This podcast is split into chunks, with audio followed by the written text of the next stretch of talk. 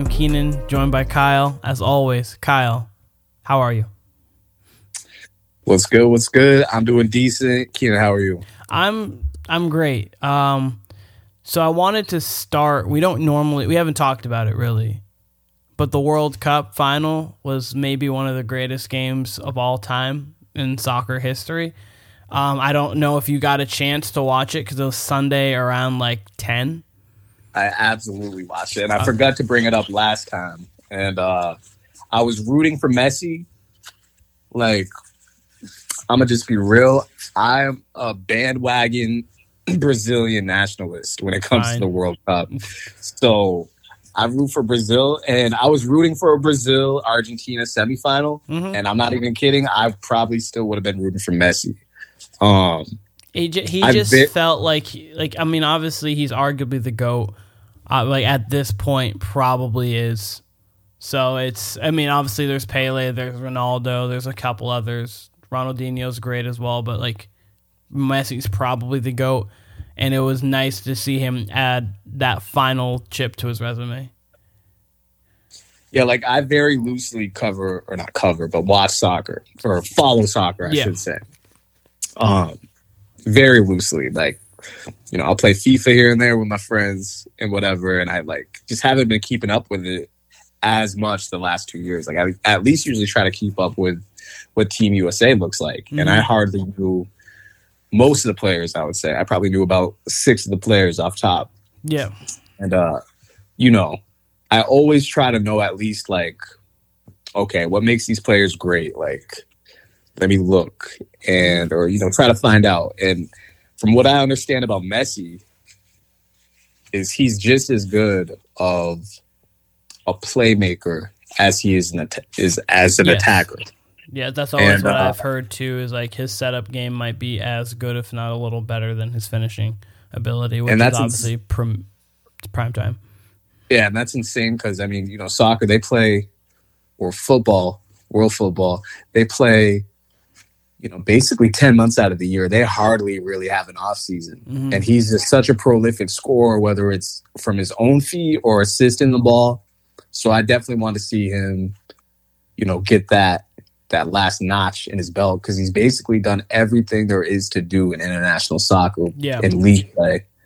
And uh, you know, even won the Copa America, which is the big South American tournament. And literally had done everything but the World Cup. And uh, it was cool to watch. And that was a fantastic game. France was the defending champions. Their squad's loaded. And Mbappe had those two back to back goals. They get the third goal to put it in to uh, extra time. They almost finish it off with about 30 seconds left. They almost get the nod over Argentina. Then uh, Emi Martinez, I believe, he gets the kick save, which was Yeah, it was a great unbelievable. save. but uh, that was a highly entertaining game. And then so, I mean, you know, we got people in our friends group who are huge soccer fans who it's like their favorite favorite sport or Mhm. the next favorite next to the NBA. And uh, they were saying that's the best game they've ever seen. And for that to be at the World Cup final, and then I actually saw today more Americans watch the World Cup final than the NBA finals as well as the World Series. that's crazy. Um, Like, the so, World yeah. Series makes sense. The NBA Finals is crazy. Kind of is, and I almost want to say I could be wrong, but I want to say the World Series even gets more viewers than the NBA Finals. I could be wrong, but uh, Uh, It's weird because NBA is such a popular sport, but like, I I don't know. It make it's weird how like it's not viewed but viewed at the same time. I, it's weird with the It's- NBA. the NBA is very popular on social media. I mean, it always has been, but it's like yeah, even more so than before. Like I think that's how it's being consumed. yeah. Like Uh, highlights. I was like, like NBA feels like the highlights sport. If that Yeah. makes, like just because like obviously NFL there's only 17 games in the regular season, so every game feels like it's pivotal. And then you have the eight the NBA which is 82, but then you see like when you see uh people talk about the NBA, it's like, oh, did you see Steph shot the other night? Rather than did you see the Warriors play the uh, Nets, or did you see that KD went off for 52? Not did you see that game? Just because the games aren't always as accessible, because a lot of it is league pass that you would have to get, and then obviously there's, I mean, there's Tuesday, Wednesday, Thursday, Friday. And there's always games on, but it's just not as much. You know. Yeah, I mean, I would say they've. I would say national TV has increased over the years. Like you said, it's about four nights a week, and it's really seven if you count the ATV. Like, once you get Uh-uh. to once you get to after the Super Bowl is when they go with the every. That's when you kind of have it every day because then you get the Saturday primetime games at eight thirty, and then you get the Sunday primetime games, and then you still have your Wednesday, Friday ESPN, Tuesday, Thursday TNT, and then Monday is usually NBA TV. So you can get it every day. It's just I know for other people, it's kind of they'll catch it when they can rather than like football Sunday, which is every Sunday I'm watching football. True. Yeah. Well, they they even started the Saturday prime times a little early. Like they had Yeah. Celtics Warriors on prime time Saturday Yeah. a couple weeks ago. Um, but I mean, look, I love the NBA. Like it's near and dear to my heart in a way the NFL is not. Granted, I love the NFL almost as much as the NBA, but you know, basketball is my first love.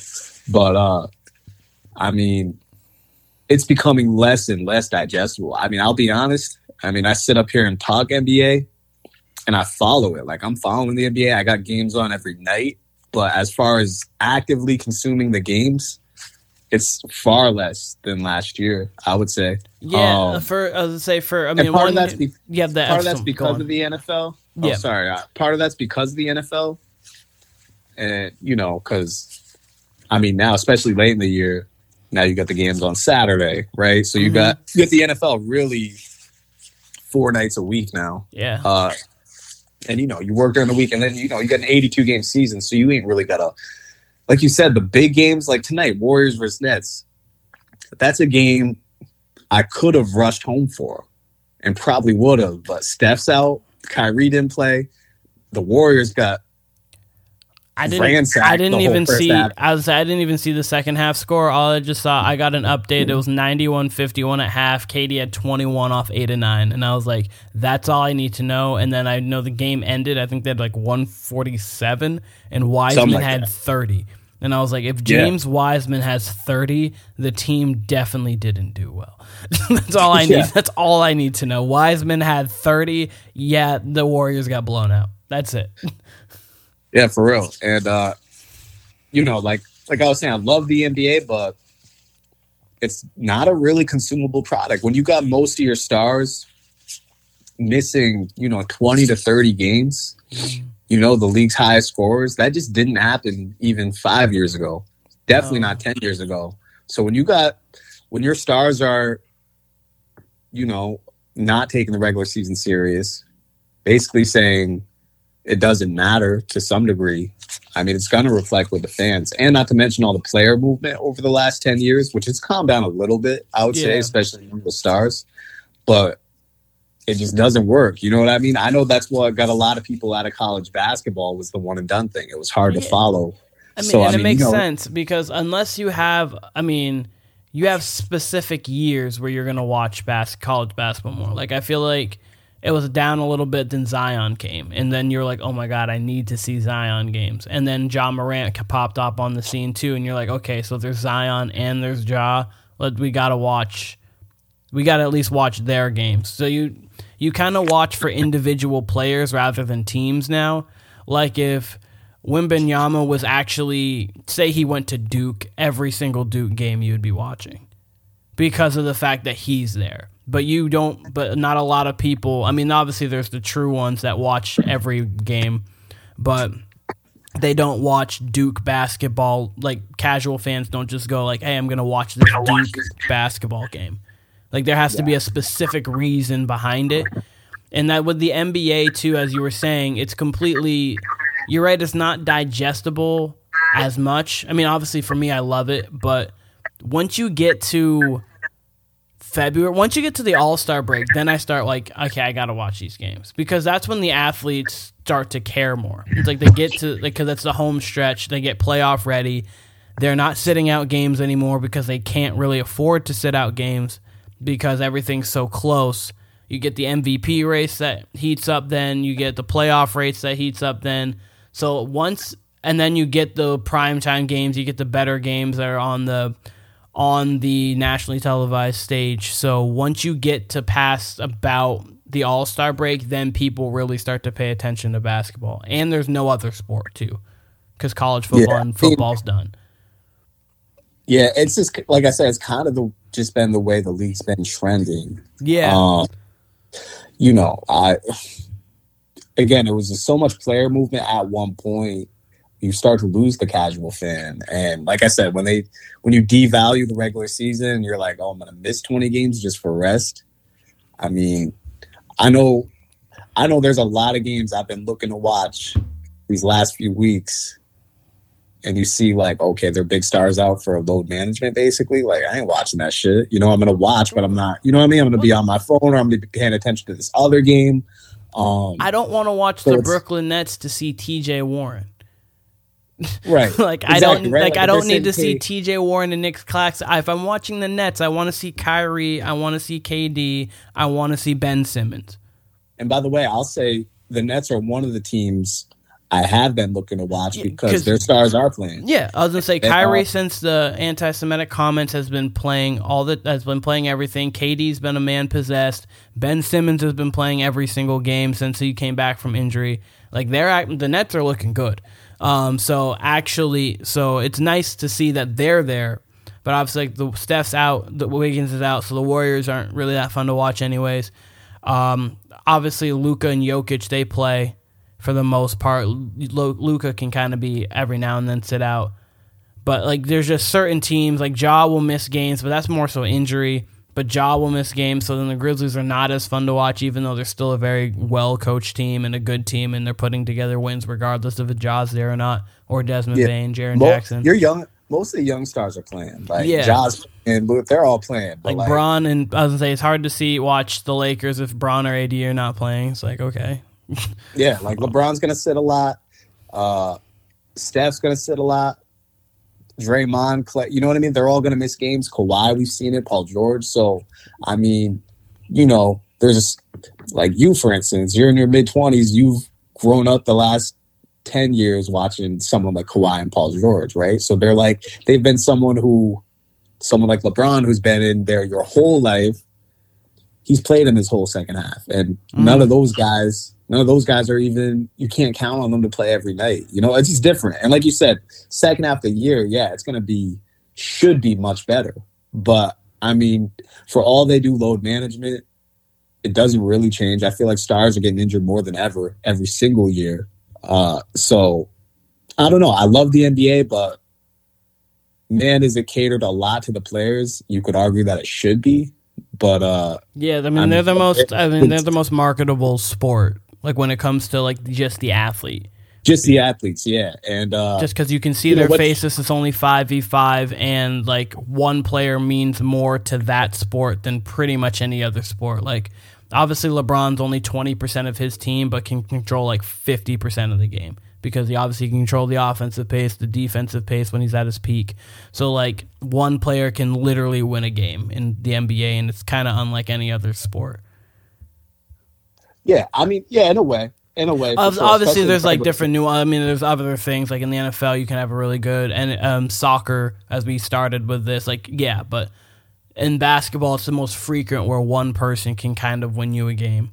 Not obviously, you need a team too, but yeah, for sure, especially scoring wise. yeah, like or you know, like if you got a big like Jokic here, then they having that 40-27 game. Uh, yeah, they definitely can have the most impact on a game for sure. yeah. I mean, obviously, I think other that's been- can do that too, but yeah, I think that's been one of the more overrated things with the NBA is people saying like, you know, in the playoff series, if you got the better player, you're going to win. Well, that's not always true. Know what I absolutely mean? not. No, it's completely a team sport because a completely a team sport. I I mean, I was saying it for like just individual games. You could have that, Yeah. but I mean, we saw Warriors last year. They they're a very very great team. You had the Lakers when they won it. Obviously, there was AD and LeBron, but you did have role players playing well throughout the entire series. You had the Bucks. Obviously, they have Giannis, but Jrue Holiday played amazing during that series. Khris Middleton did what he needed to do during that series. He was a little up and down. Uh, DiVincenzo, like you had uh, Brooke Lopez. Uh, I can't even think of his name right now. Anyways, other other people stepped up and performed. Yeah, absolutely. And uh you say DiVincenzo? Did I say um wasn't he on that winning the Bucks team that won it all? Oh, yeah, he was on the Bucks. Yeah, Yeah, no, that's what I was saying. He was Yeah. Don DiVincenzo was on that. Oh, on that. I team. thought you were talking about the Warriors. No, no, anyway, no. uh but like to bring it back to international soccer, I mentioned I think it was last year I said how like the NBA is a lot like international soccer as far as the player movement and just the drama. Like Yeah. I'll give you an example.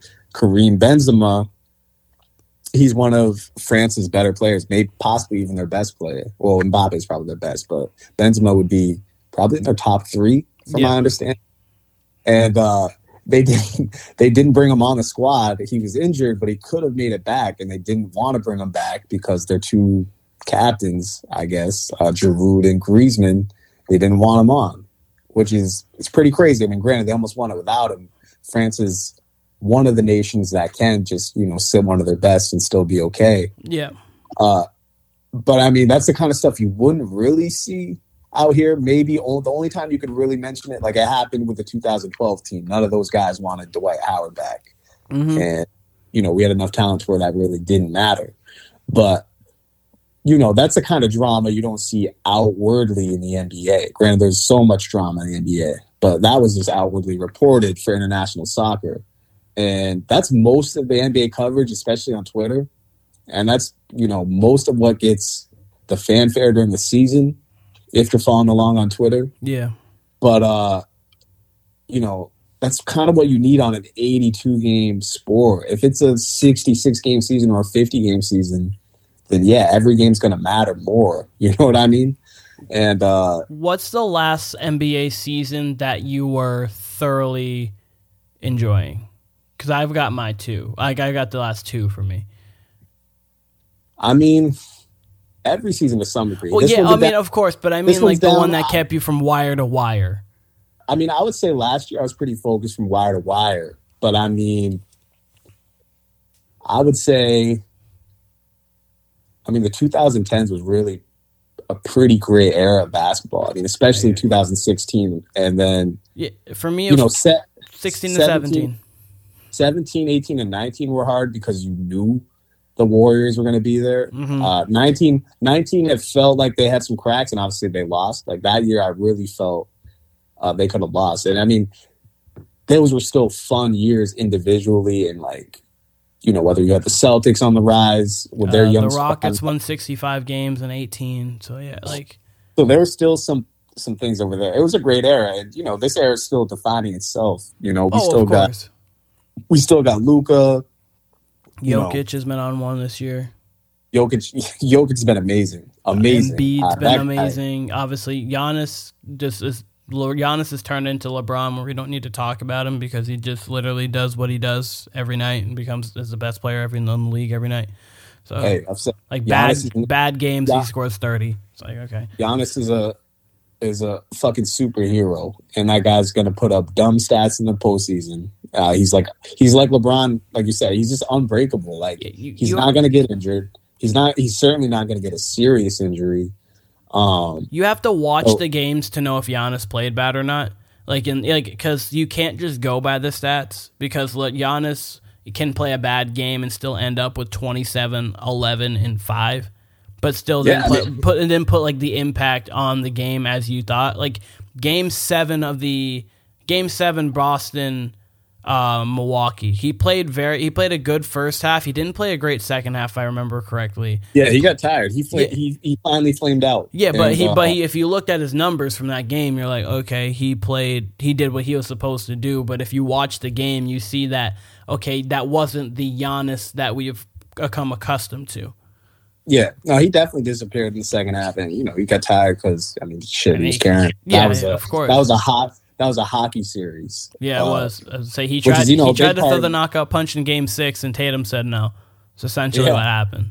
and that's a big part of why Boston flamed out against Golden State. I mean, they had back to back and really triple series. With I mean, even though Brooklyn was a sweep, it was still pretty physical. Not nothing compared to the Bucks series and the Heat series. Those yeah, were definitely. Two hockey series, but And game You know. sevens that come down to like the wire. Obviously, the Celtics pulled away a little bit in the fourth against the Bucks, but I mean, Jimmy Butler had a three to win it, or to go Right. up, I should say, because they would have had a possession and just missed it, and a game Right. seven. So but uh, you know, quickly like my observations in this season before we get to football.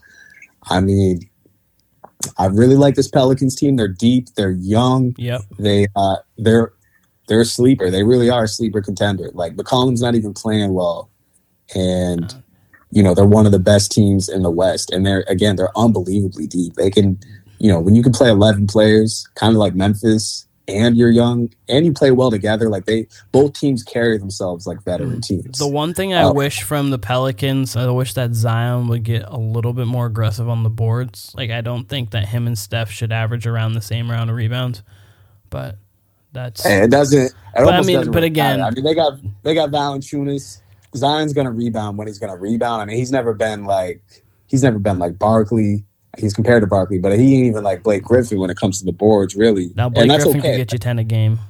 yeah, and if you put Zion in the playoffs right now, I guarantee you that number goes up to You hope Eight, it goes. nine- you know, say you hope it eight, goes nine, up 10. to around that. You hope that it goes around to that. and uh, it really doesn't even matter with his scoring prowess.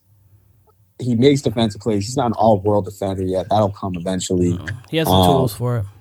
but I certainly like them more than uh, you take Dallas right now. Like Luka, I mean, that's basically we talk about Houston. That's basically James Harden, D'Antoni era. Like that's what it's. I mean, it's literally Luka against the world. And yeah, the stats are great.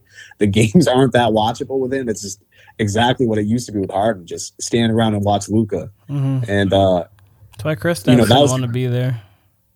What's up? So that's why Kristaps didn't really want to be there. Yeah, I mean, it was just hard. It was a tough fit. Yeah, I, was I remember the. I remember when he got uh, moved there. I was like, oh my god, like this is gonna be perfect. You're gonna have a pick and pop guy with Luka. You're gonna have someone who can drop it on the block for him. And you get someone who can give him possessions off, but then just the way Luka controls the entire game is. It's hard to get another star like star star there. The way he Yeah. controls the game, like even LeBron, kind of changed like LeBron didn't come into like this kind of James Harden like ball control guy until he got to Cleveland. Really, that Yeah. 2015 Finals was the first time you saw. Well, that was he was out. Kyrie without Kevin Love. That was the first time you saw him really just take control of the entire game and slow it down. Obviously, he had stints where he did it, but when you had D Wade, he had Bosh, and then obviously the first in Cleveland, that was just a completely different LeBron. He didn't need to as much. Like he could defer to D Wade because D Wade could run point for a quarter, a half, and even Mario Chalmers was good enough to get the offense going. So he didn't have to just control everything until he got to Cleveland that second time. Right. Yeah. I mean, they like. I mean, this the style changed too. They surround him with shooters. Yeah, hundred And, percent, uh, and yeah, and obviously he got older. But hundred yeah, I mean, Luka, Luka. I mean, it's why I was not as big on them before the season as you because like they just a team like Memphis, a team like the Pelicans, they just got so much talent at every position. hmm Dallas does not. They are just so Luka reliant, reliant, and uh, you know Christian Wood got his first start the other night. Jason Kidd's been playing mind games with him all season, uh, and you know Christian Wood being their second best player just isn't really going to get it done. And I mean that's a big part of why I thought they were going to fall a little bit was the loss of Jalen Brunson. Like he did so much for them last year as far as taking the ball really out well. Been playing really And well. you see, yeah, exactly. You see the direct impact with the Knicks. They had an eight game win streak before tonight, and then Siakam goes off for 52, 9, and 7. Uh, but, you know, I just, I, Dallas better hope they get another player in there at the deadline. The trade season's going to be very interesting. It's going to be extremely interesting, Yes. especially given Wembanyama and all that coming in next year and just the parity in the league. I mean, it is really a great season. It is. and Uh, and it's going to heat up, like you said, like right after January, we're going to find out a lot. I mean, shit, the Bulls, the Bulls might be in a position where they blow it up and they're in the Wembanyama sweepstakes. I mean, why not? And then if you do that, you get a chance to get Lonzo with him, with uh, Zach LaVine or Demar, depending on who you keep. Get rid of Vucevic. Like they have a, they could be in a position to do that as well. As we said a little bit ago, especially with the Steph injury, these next 15 games could either be the Warriors are poised to get back into the playoff race for a championship, or they might be on Wimby watch. Because if I don't think that. I I don't don't, think- think, they will as long as they're under uh, Steve Kerr's watch. And I mean, he's having he's having a hard. He doesn't want to bring along the kids, and I think the front office does want to bring along the kids. And it's I don't know. You see it tonight. They played the kids tonight. They sat Clay. They let Draymond play, and they got it was 91-51 at the half. Yeah, I was gonna say Uh, they're only five and a half games back of first, which is what's like boding well for them. Is that everybody in the uh, West is beating up on each other? Like in the East, there's become separation between like the one and the eight, one and the nine, because the Bucks are playing well, the Celtics are playing well, the Cleveland's as well, Brooklyn's coming into it, but like there's as I said, there's only like five or six losses really between like the one and like the nine.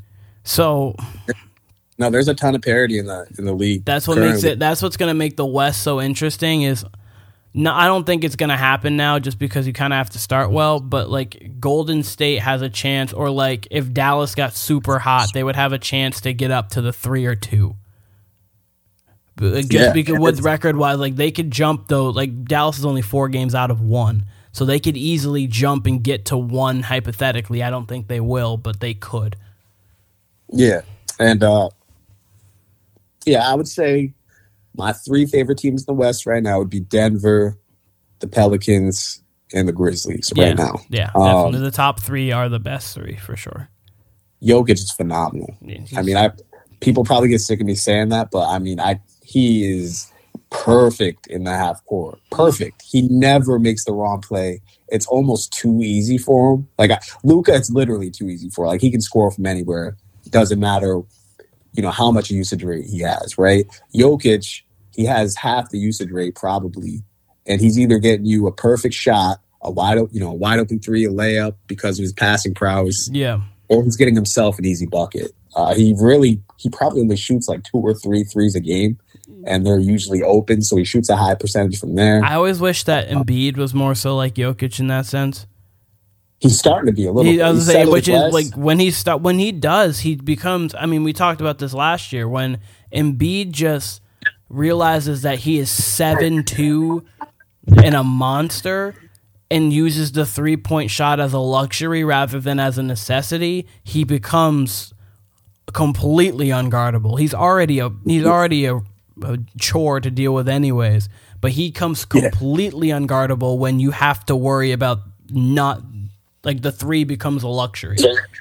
yeah, I mean, he gets to the line as much as Prime Hard, his teammate. You know what I mean? Yeah, like he definitely. gets the same amount, and uh, I love Embiid. Always love Embiid's game, but I think Jokic is, you know, if Embiid's a ninety, if, if Jokic is hundred, Embiid's a ninety-five, and I'm not saying Jokic is a perfect player, but offensively, he certainly is, and he doesn't kill you defensively.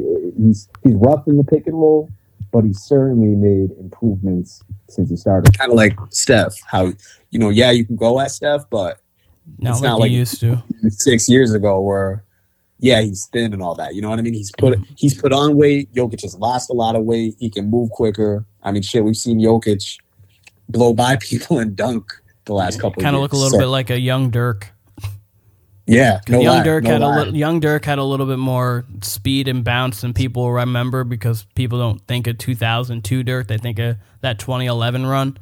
But yeah, yeah no doubt. And uh yeah those are three teams. Like i i feel like denver is a move away. Like they could definitely be a conference finalist and even a western conference finalist like in the finals. But I don't know. I feel like they're a player away, but and they still got to get their defense They going every night. they're a primed up Michael Porter Jr. away, essentially. Yeah, yeah. Like and, once uh, I would say he's like he's had injury problems throughout his entire career, so maybe he won't pan out to be what he's thought to be. But if he could be kind of like he was in 2020, when he was giving you almost 20 a game, plus you get the you get that Jamal Murray back that we saw in the bubble and the playoffs like that, then you get Jokic with it, then that team can go win it. for sure. And uh, yeah, I would say those three Pelicans, Grizzlies, Nuggets. Those are the three I got my eye on the most Yeah. at the top. Uh, And then I love. I really like Cleveland. I love how they're looking. who? Cleveland. I love how Cleveland, Cleveland. is looking. Yes.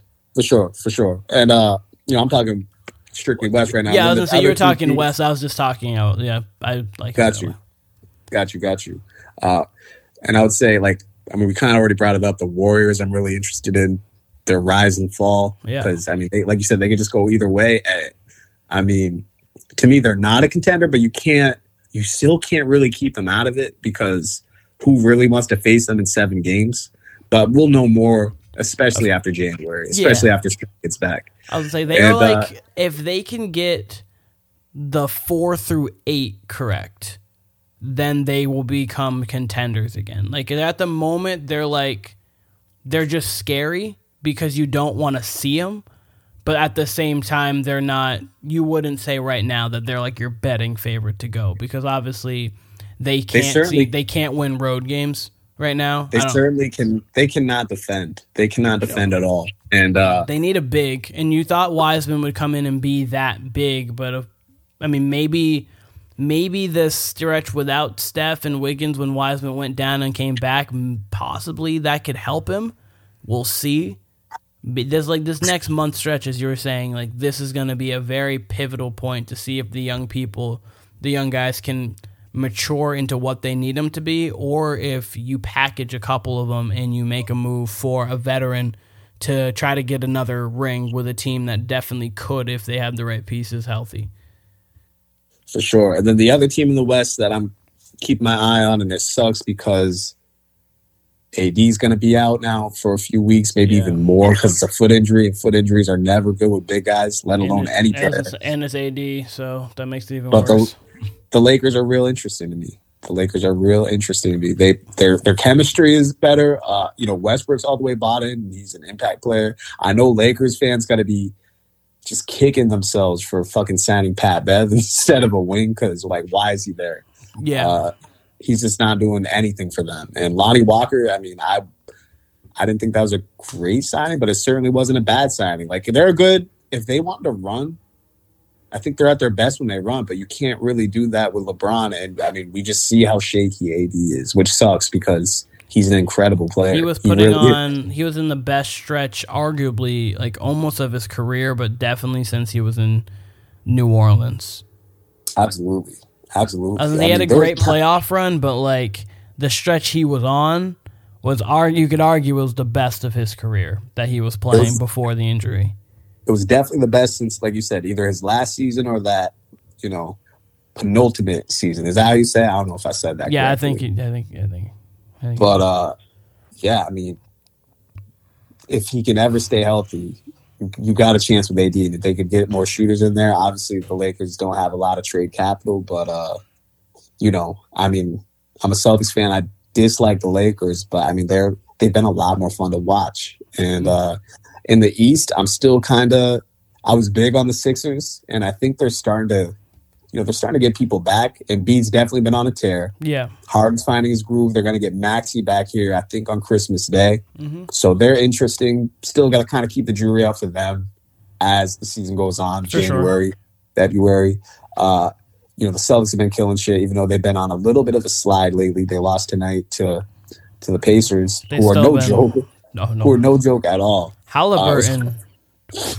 Halliburton's been great. That was a great. I mean, I was. I wish they could have kept Sabonis for like the Pacers' sake, but obviously with someone like Halliburton, you're gonna have to give up someone good.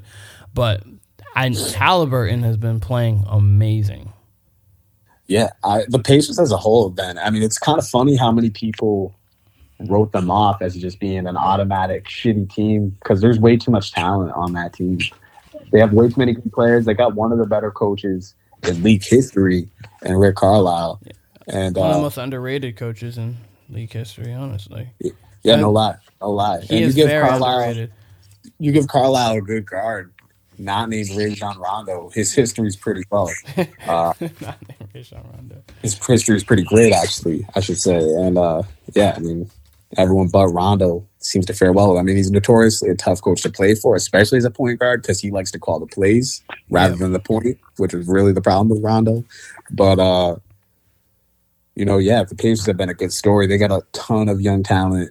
Uh, they probably will trade Miles Turner. We'll see what happens. But uh, yeah, I mean, the Celtics and the Bucks, they're still going to be your top two to beat. The Bucks are really interesting now that they got Middleton back. They'll probably be getting Ingles back pretty soon. Mm-hmm. So we'll get to see what they look like at full strength, which is going to be pretty scary because the more shooters you have around Giannis makes Giannis somehow even tougher to guard. Yeah, and, uh, and then that's the a shoot- fucking nightmare. And when you that's have the shooters that can make plays, makes it even more dangerous because Joe Ingles can make a play, Jrue Holiday can make plays, Khris Middleton can make plays, Pat Connaughton, which was the name I was thinking of before when I got stumped. I don't know why I couldn't think of it. Pat Connaughton not that he's going to make plays, but he definitely can take you a pump fake, drive to the basket. He's athletic, can get there. Brook Lopez has been shooting amazing this year. So and playing amazing defense. He has been. I was gonna say he's been blocking shots left and right and shooting well. Like so that that they're gonna just be tough. They're just they're just such a they're gonna be such a tough out. Uh, one thing I yeah. did want to say about soccer uh, real quick was obviously Mbappe had the uh, hat trick, which hadn't been done since like the '60s in the world in the championship game, mm-hmm. um, World Cup final, I should say. Mm-hmm. It randomly felt to me a little bit like Mahomes Brady. If you're making cross sport comparison, when you have this up and coming superstar, arguably best player in the entire world against this veteran who has done everything and they clash and have a great like obviously if it just felt like kind of Brady Mahomes esque. I don't know. That's a, a pretty good comparison. Just because you have that, you have obviously Mbappe one. I was gonna say youngest person I believe to score a goal in the World Cup final because he was only 19. He now he's 24. He just went to another World Cup final already at that age. Plus, he's been obviously. I don't. I'm not. I don't follow soccer really at all. I just kind of have been paying attention a little bit because the World Cup has been interesting, and a lot of people at my work. Because being from the south, you have uh, I have a couple people from Ecuador. I have someone, a couple people from a different nationalities, so they pay attention. So I've been kind of paying attention, but it felt a little Mahomes Brady esque if you were to cross compare sports. That's a pretty good comparison. Uh, Mbappe, he, you're gonna get me off the NBA real quick for a second, but Mbappe, he, I mean, I think he's like the best striker in the world. Like he's not a, he can play like a winger too, because they play Giroud at the striker. I know for France, but I think at PSG, if he's still at PSG, which I believe he is, I think he plays. I think he plays a true striker for them. So he's definitely the best striker. Mm-hmm. Um, in a way, it's kind of weird because the next guy really, and still, I mean, again, I don't follow, but my understanding is still like Neymar's still lead, still like the next guy in line because he was like the next era after Messi. Yeah, he'd be like where, uh, where like Kyrie and them are. And a lot of people actually compare Neymar to Kyrie because he's known to like take off games and you know kind of just leave his team and be a little divish here and there. Yeah, but uh, but definitely more accolades than Kyrie. So Neymar's still in that elite of the elite but his age doesn't really line up with Mahomes and Mbappe. So weirdly, like Neymar would almost be like where Andrew Luck should be right now. Yeah, yeah, that's a good, that's a very good point. So yeah, the Mahomes, the Mahomes comparison definitely sticks because I believe Mahomes is about 25 and Mbappe just turned 24 yesterday, I believe. Yeah. Um, and uh, you know, back to the NBA. I mean, the Knicks are making things interesting. You you got to figure they're making a trade because they're gonna they're gonna try to be more competitive than usual, just because that's how the Knicks are. So they're gonna try to really make a run for it. Julius Randle's playing really well for them. Miami's the team for me to really circle because they're right at 500 right now. As is the two teams behind them are the Hawks and the Pacers. I don't like anything about the Hawks. I never have. I think I've always thought that 2020 season was hella fraudulent where they made it to the conference finals. Um, I haven't. I haven't fully like love the Hawks. I do like them a little bit. I like the Dejounte Murray pickup. I kind of just like Trae Young in the playoffs. I like the fact that he's a villain. So I like the. I wanted the Knicks Hawks to keep meeting in the playoffs because I wanted that rivalry to build. Uh, that was there. Just seems to be no cohesion on their team. No, they no, just don't. No, they don't seem to be building. no, Trae Young's incredibly inefficient. Granted, he gets to the line, a lot. He gets to the line like as much as beat. It's insane how much Trae Young gets to the line, but I think he's shooting twenty nine percent from three. Yeah, and he's probably he's probably shooting like eight threes a game if I had to guess. He's, he's right uh, now he's about 31. He's only shooting 41 from the floor. He's giving you 27 and 10, but it's not the most efficient 27 and 10 you're going to see at all. Like no. if you're the Pacers right now at 16 and 16, you feel like you're on the rise. Hawks Hawks nothing's good there. Vibes ain't good there the Heat, I really wonder if the Heat are making a trade or what they're doing, yeah. or if they're kind of playing for the postseason. Because I don't, I don't really know what's going on there. They've the Knicks been injured. I was gonna say that's yeah. the thing that's been tough with them is Tyler Herro's missed time, Bam's missed time, Jimmy's missed time. It's been hard to get the entire collective together, which is what has really been kind of their downfall. But uh, the thing that they need to keep is Tyler Herro needs to keep playing like he has been playing. yeah, he's going to be. De- he's developing well for them. He's right where they want to be. Their question yeah. really is, you know, is Bam ever going to make the next step? Because he's an incredible defensive player, but he misses a lot of games. Doesn't really have any offensive game at all, aside from his. He's a you know he's a smart and willing passer. He but he manages, but he doesn't say even just being kind of that rim runner guy who has a like he has the tools but he's not like that dominant force. He still averages like 21 and 10 this year. Like this year, he's averaging 21 and 10.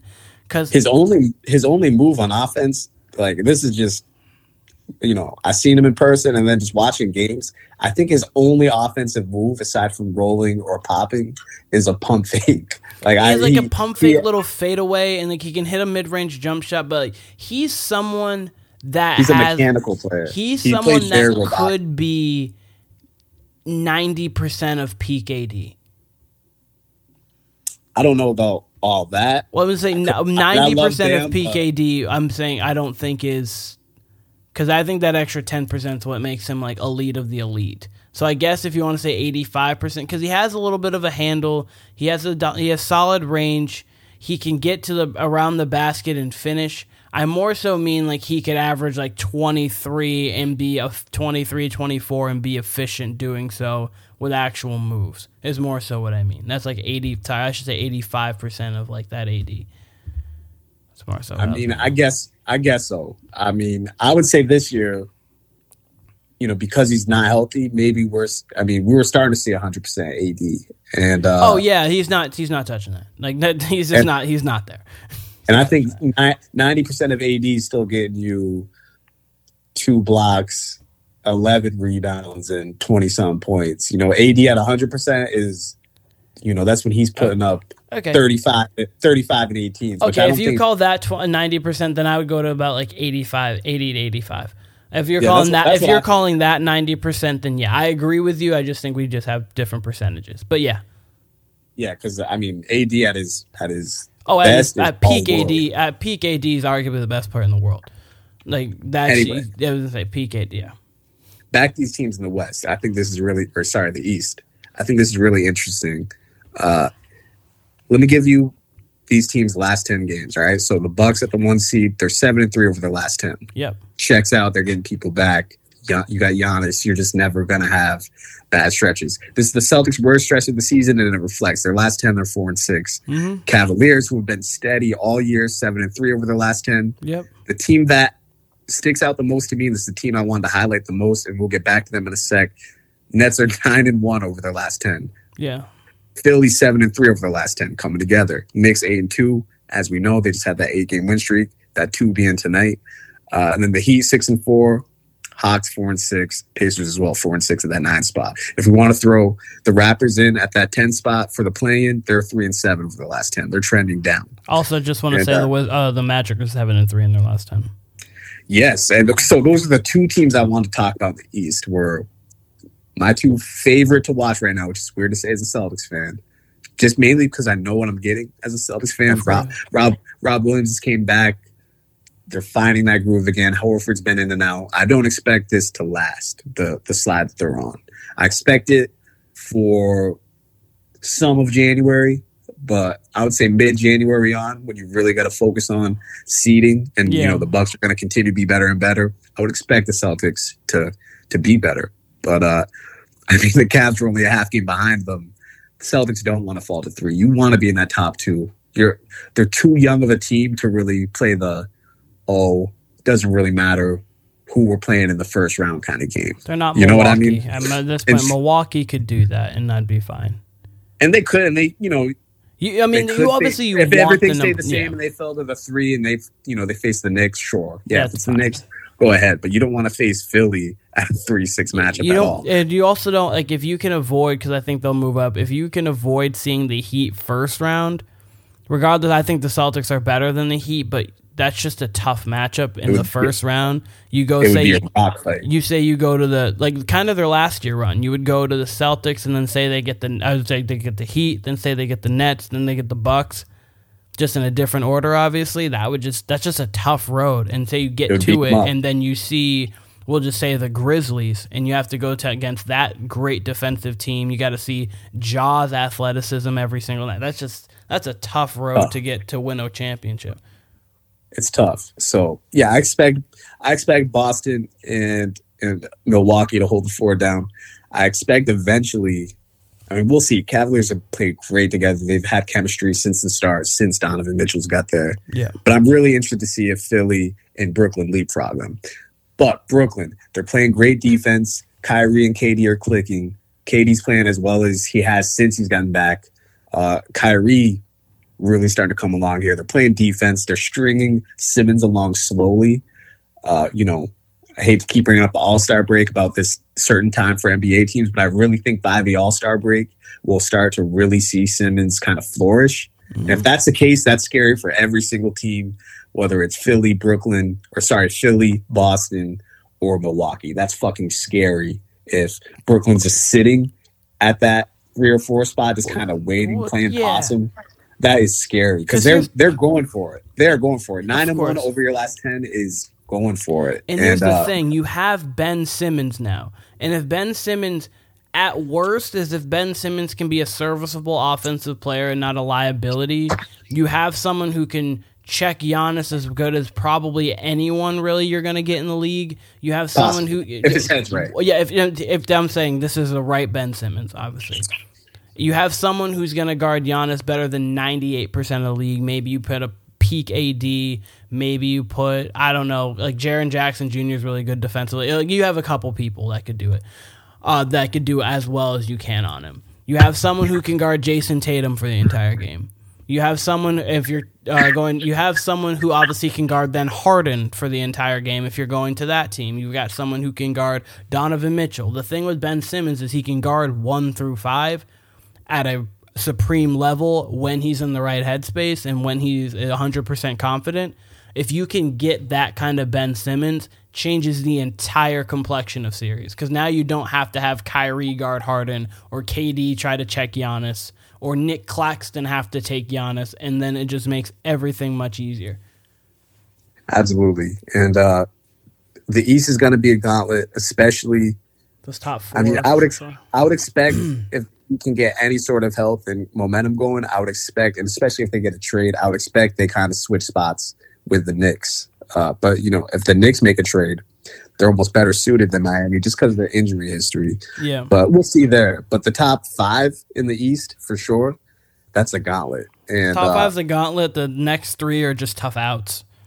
Absolutely. And uh, the other team I really want to focus on, the Orlando Magic, they have about the most young talent I've seen on a team since maybe since maybe those early Sixers teams when it was Embiid, Simmons. They had Fultz, even though he was going through a rough time. Uh, Maybe they had the Thunder? Thunder, they were more top heavy. They're, yeah, those- yeah. that- If- yeah, you could literally put them in a class by themselves because you had three MVPs on the team at Yeah. once. But as far as like roster, Yeah, Those- okay, yeah, yeah. Tatum's first few years, like with that, Boston just had a ton of young talent with Rozier, Jaylen, uh, Jesus, who else? Kyrie, you could even put in that category. Uh, it's not coming but they had a ton of young talent then, as did the Sixers. This Magic team, they got Bol Bol, they have Banchero, they've got Jalen Suggs, they've got Jalen Suggs, they got Fultz, they got Cole Anthony. Fultz Franz, just and barely coming off of both. Wagner's. Both Wagner's, especially Franz. Franz, Franz. Like they got they got five legitimate future stars, and Fultz is a wild card as he's always been. I mean, at the least, he's a overly talented backup or Mhm. overly talented just starter because I mean, he's still got that number one pedigree. We've never really seen it altogether because he, I think last year he tore his ACL. Yeah. Uh, and they still got Jonathan Isaac just on the IR, probably ready to come back. Like they just got a ton of young talent. Bol Bol has true. I mean, we've talked about him. He's truly got uh, franchise player potential. Whether he lives up to that potential, who knows? But I mean, Can he's you- just Oh my god, I'm just thinking about it. Can you imagine a line of him and Wemby, of Victor Wembanyama? Could you imagine that line? Oh my! like if they were if they were in the front court.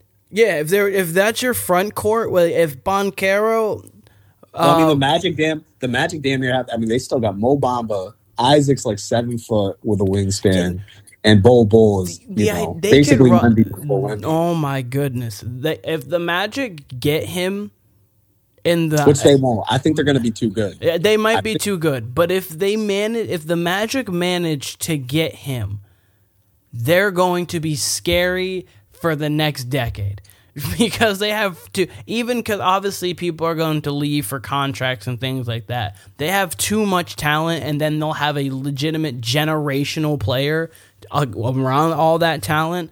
Now, they're they're they're gonna be they'll be a legitimately scary if they get him.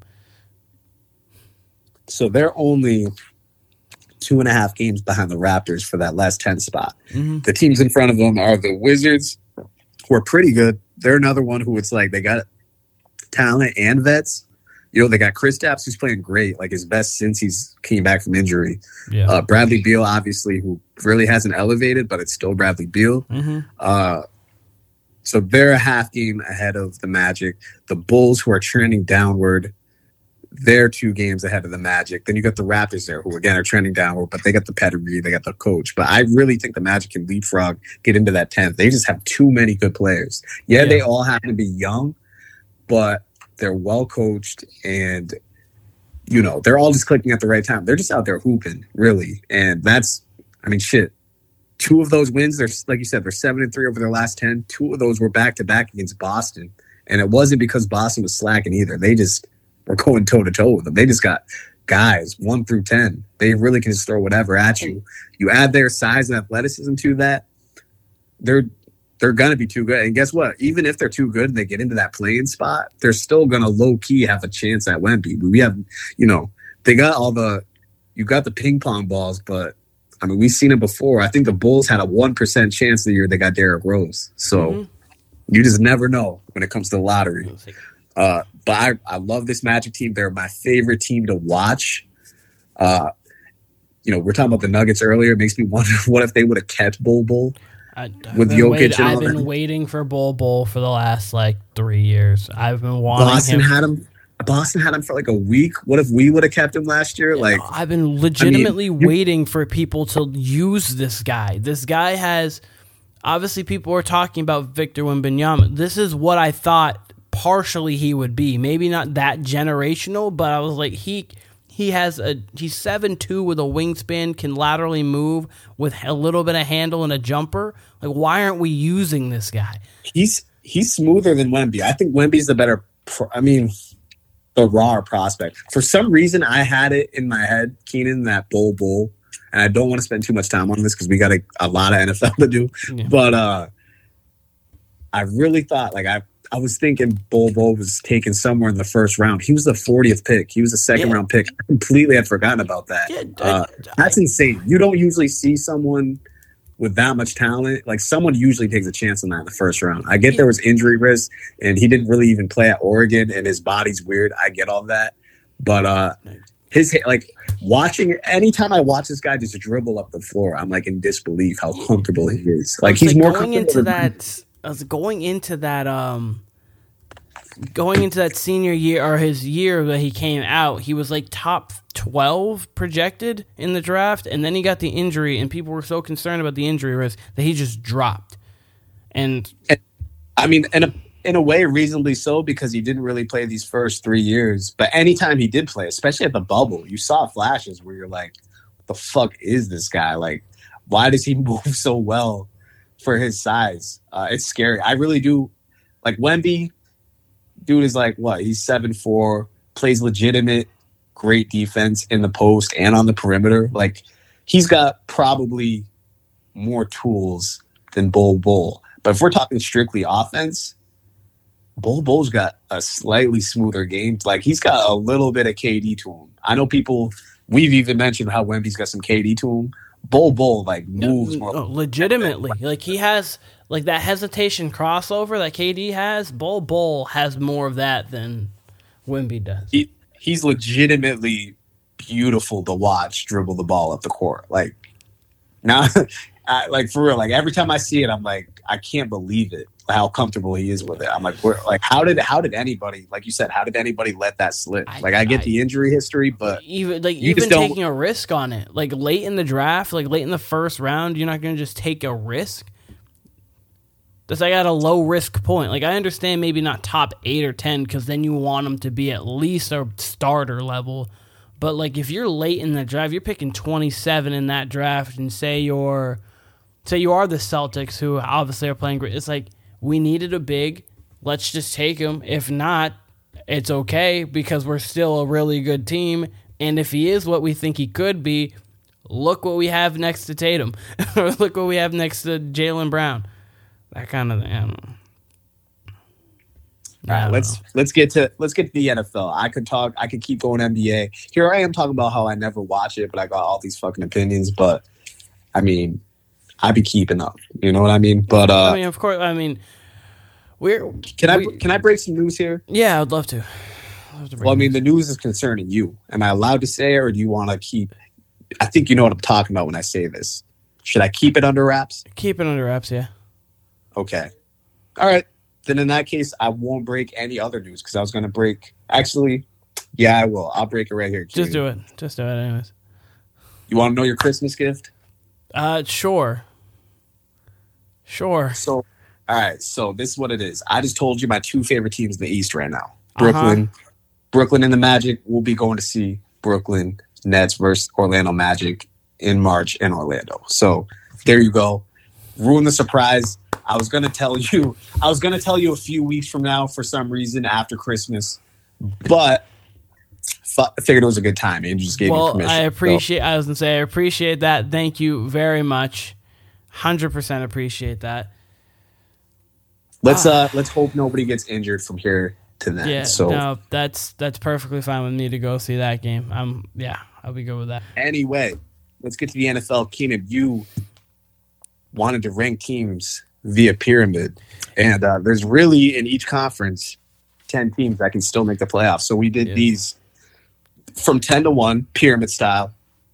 Uh, Uh, so basically, the idea. Oh, I was, I was just sorry. saying the idea of me wanting to do a pyramid too was that sometimes between like ten and seven, there's not a huge gap, but I still you still would rank the teams. So I like doing it in that way because maybe on here you can see seven or eight, nine, ten are about same level teams. But if I had to rank them, I would, but I wouldn't put them in. There's kind of a tier level to it, but there's also an order of what you're seeing. Here. there's So- five. There's five tiers of this pyramid. five tiers to this pyramid. Obviously, we'll be posting it on social, so you'll see it.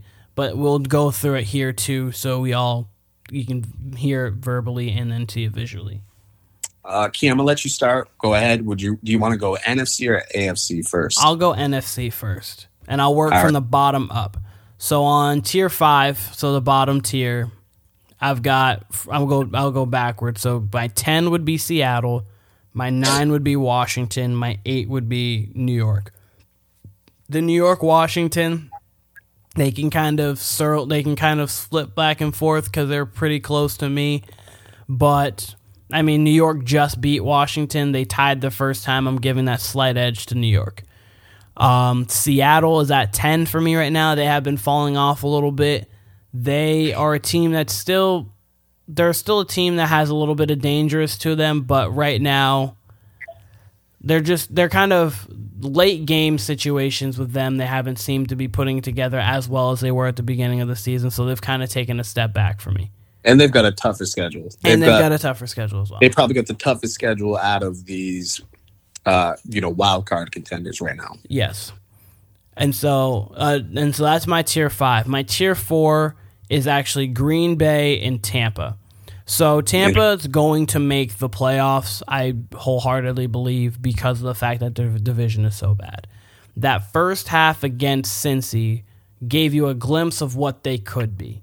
Not saying, I mean, obviously that's not what they are because the second half gave you a glimpse of what they, more so a show of what they have been, which is just. Let me ask you. Let me ask you a question. Sorry, sorry if I You're, interrupted. you're you. good. You're good. Let me ask you a question though, because we got ten teams here. You presented this to me, right? Yes. So you got you got obviously like New York's obviously in the playoff picture right now, as is Washington. Yes. Seahawks would be the next, and you got Tampa in there. Yes. Uh, so did you not factor in? Were you only going with the top ten, or did you factor in like the Falcons and the Saints as well, who do have an outside shot? Now they're two games behind, so they're trailing a little bit more. But did you factor in them, or were you just going strictly with what ten through one is right now? For, I, for me, it was strictly kind of what 10 through 1 is right now because I know mathematically the Panthers do, mathematically the Saints do. There are teams that mathematically have chances, but I don't feel like they're going to be there at all. So I kind of rank 10 through 1 what the best teams were in the NFC, and then 10 through 1 what the best teams were in the AFC, then 10 through 1 the best teams in the NFL. Got you. So then, You did an NFL one too. yes, I did do an NFL. That one I was not. That one I was not prepared for. I got NFC and AFC, but I was not That- prepared for an That's NFL. fine. Uh, I got an NFL one too. So, and then I had Green Bay at eight or seven, and then Tampa would be at six. Uh, I think Green Bay Well, starting. got the- so you got them on the same tier, Green Bay. I got them on the same tier, but I got uh, Tampa a little bit ahead of Green Bay. I think, I think that both of them are in positions to where, I mean, Green Bay is going to be harder for them to make the playoffs. But if both teams made the playoffs, you wouldn't want to see them in the first round. You would rather see New York. You would rather see Washington. You'd rather see Seattle. Like I'd think I, if dis- you I, dis- I disagree with that, but we'll get to that on my. yeah, I was say I think if you told Dallas right now to pick out of Tampa, Green Bay, New York, Washington, Seattle, Tampa and Green Bay would be their last two. The way Tom, uh, but and that's Tom Brady, Aaron Rodgers. So It's like obviously the teams matter too, but those two people, I think, with Rodgers specifically, instills fear in Dallas, and then Tom Brady, that and also that defense of Tampa Bay makes that team scary as well. That's my personal opinion. I know you when you go through yours, you can disagree with that.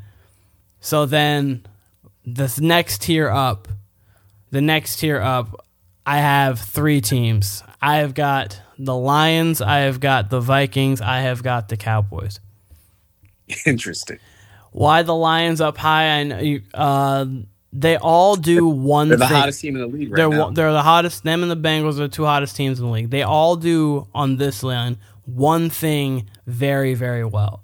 The Lions play very great offense. Like Jared Goff, when they protect Jared Goff, he has been very, very good this season. They have a good running attack because they have one of the best offensive lines. They've got legitimate weapons on the outside. Their offense is legitimately dangerous. Their defense is coming around. They haven't been great, but they haven't been terrible. Aidan Hutchinson's been playing well, and they're starting to they're starting to get it together a little bit defensively. The Vikings also have a very great offense. They have obviously Justin Jefferson, Adam Thielen, TJ Hockenson. You've got Dalvin Cook in the backfield. Kirk Cousins has been playing well this year. Their offensive line isn't as great, but they still have a great offense. Their defense, they don't. They basically don't have one right now. They're they're winning shootouts. the definition, the definition of average defense. yeah, it doesn't say they're they're which is weird because they have playmakers there, but they just play very conservative. It seems like if you don't like if their defense is on the field, you don't expect them to make the stop at all. right. Like at, at all. Like you're you're like okay, like how quickly can the other team score so we can get the ball back to try to score. And then you have Dallas who plays who's been a little bit lackluster in their defense as of late, but they play defense very well and they run the ball very well.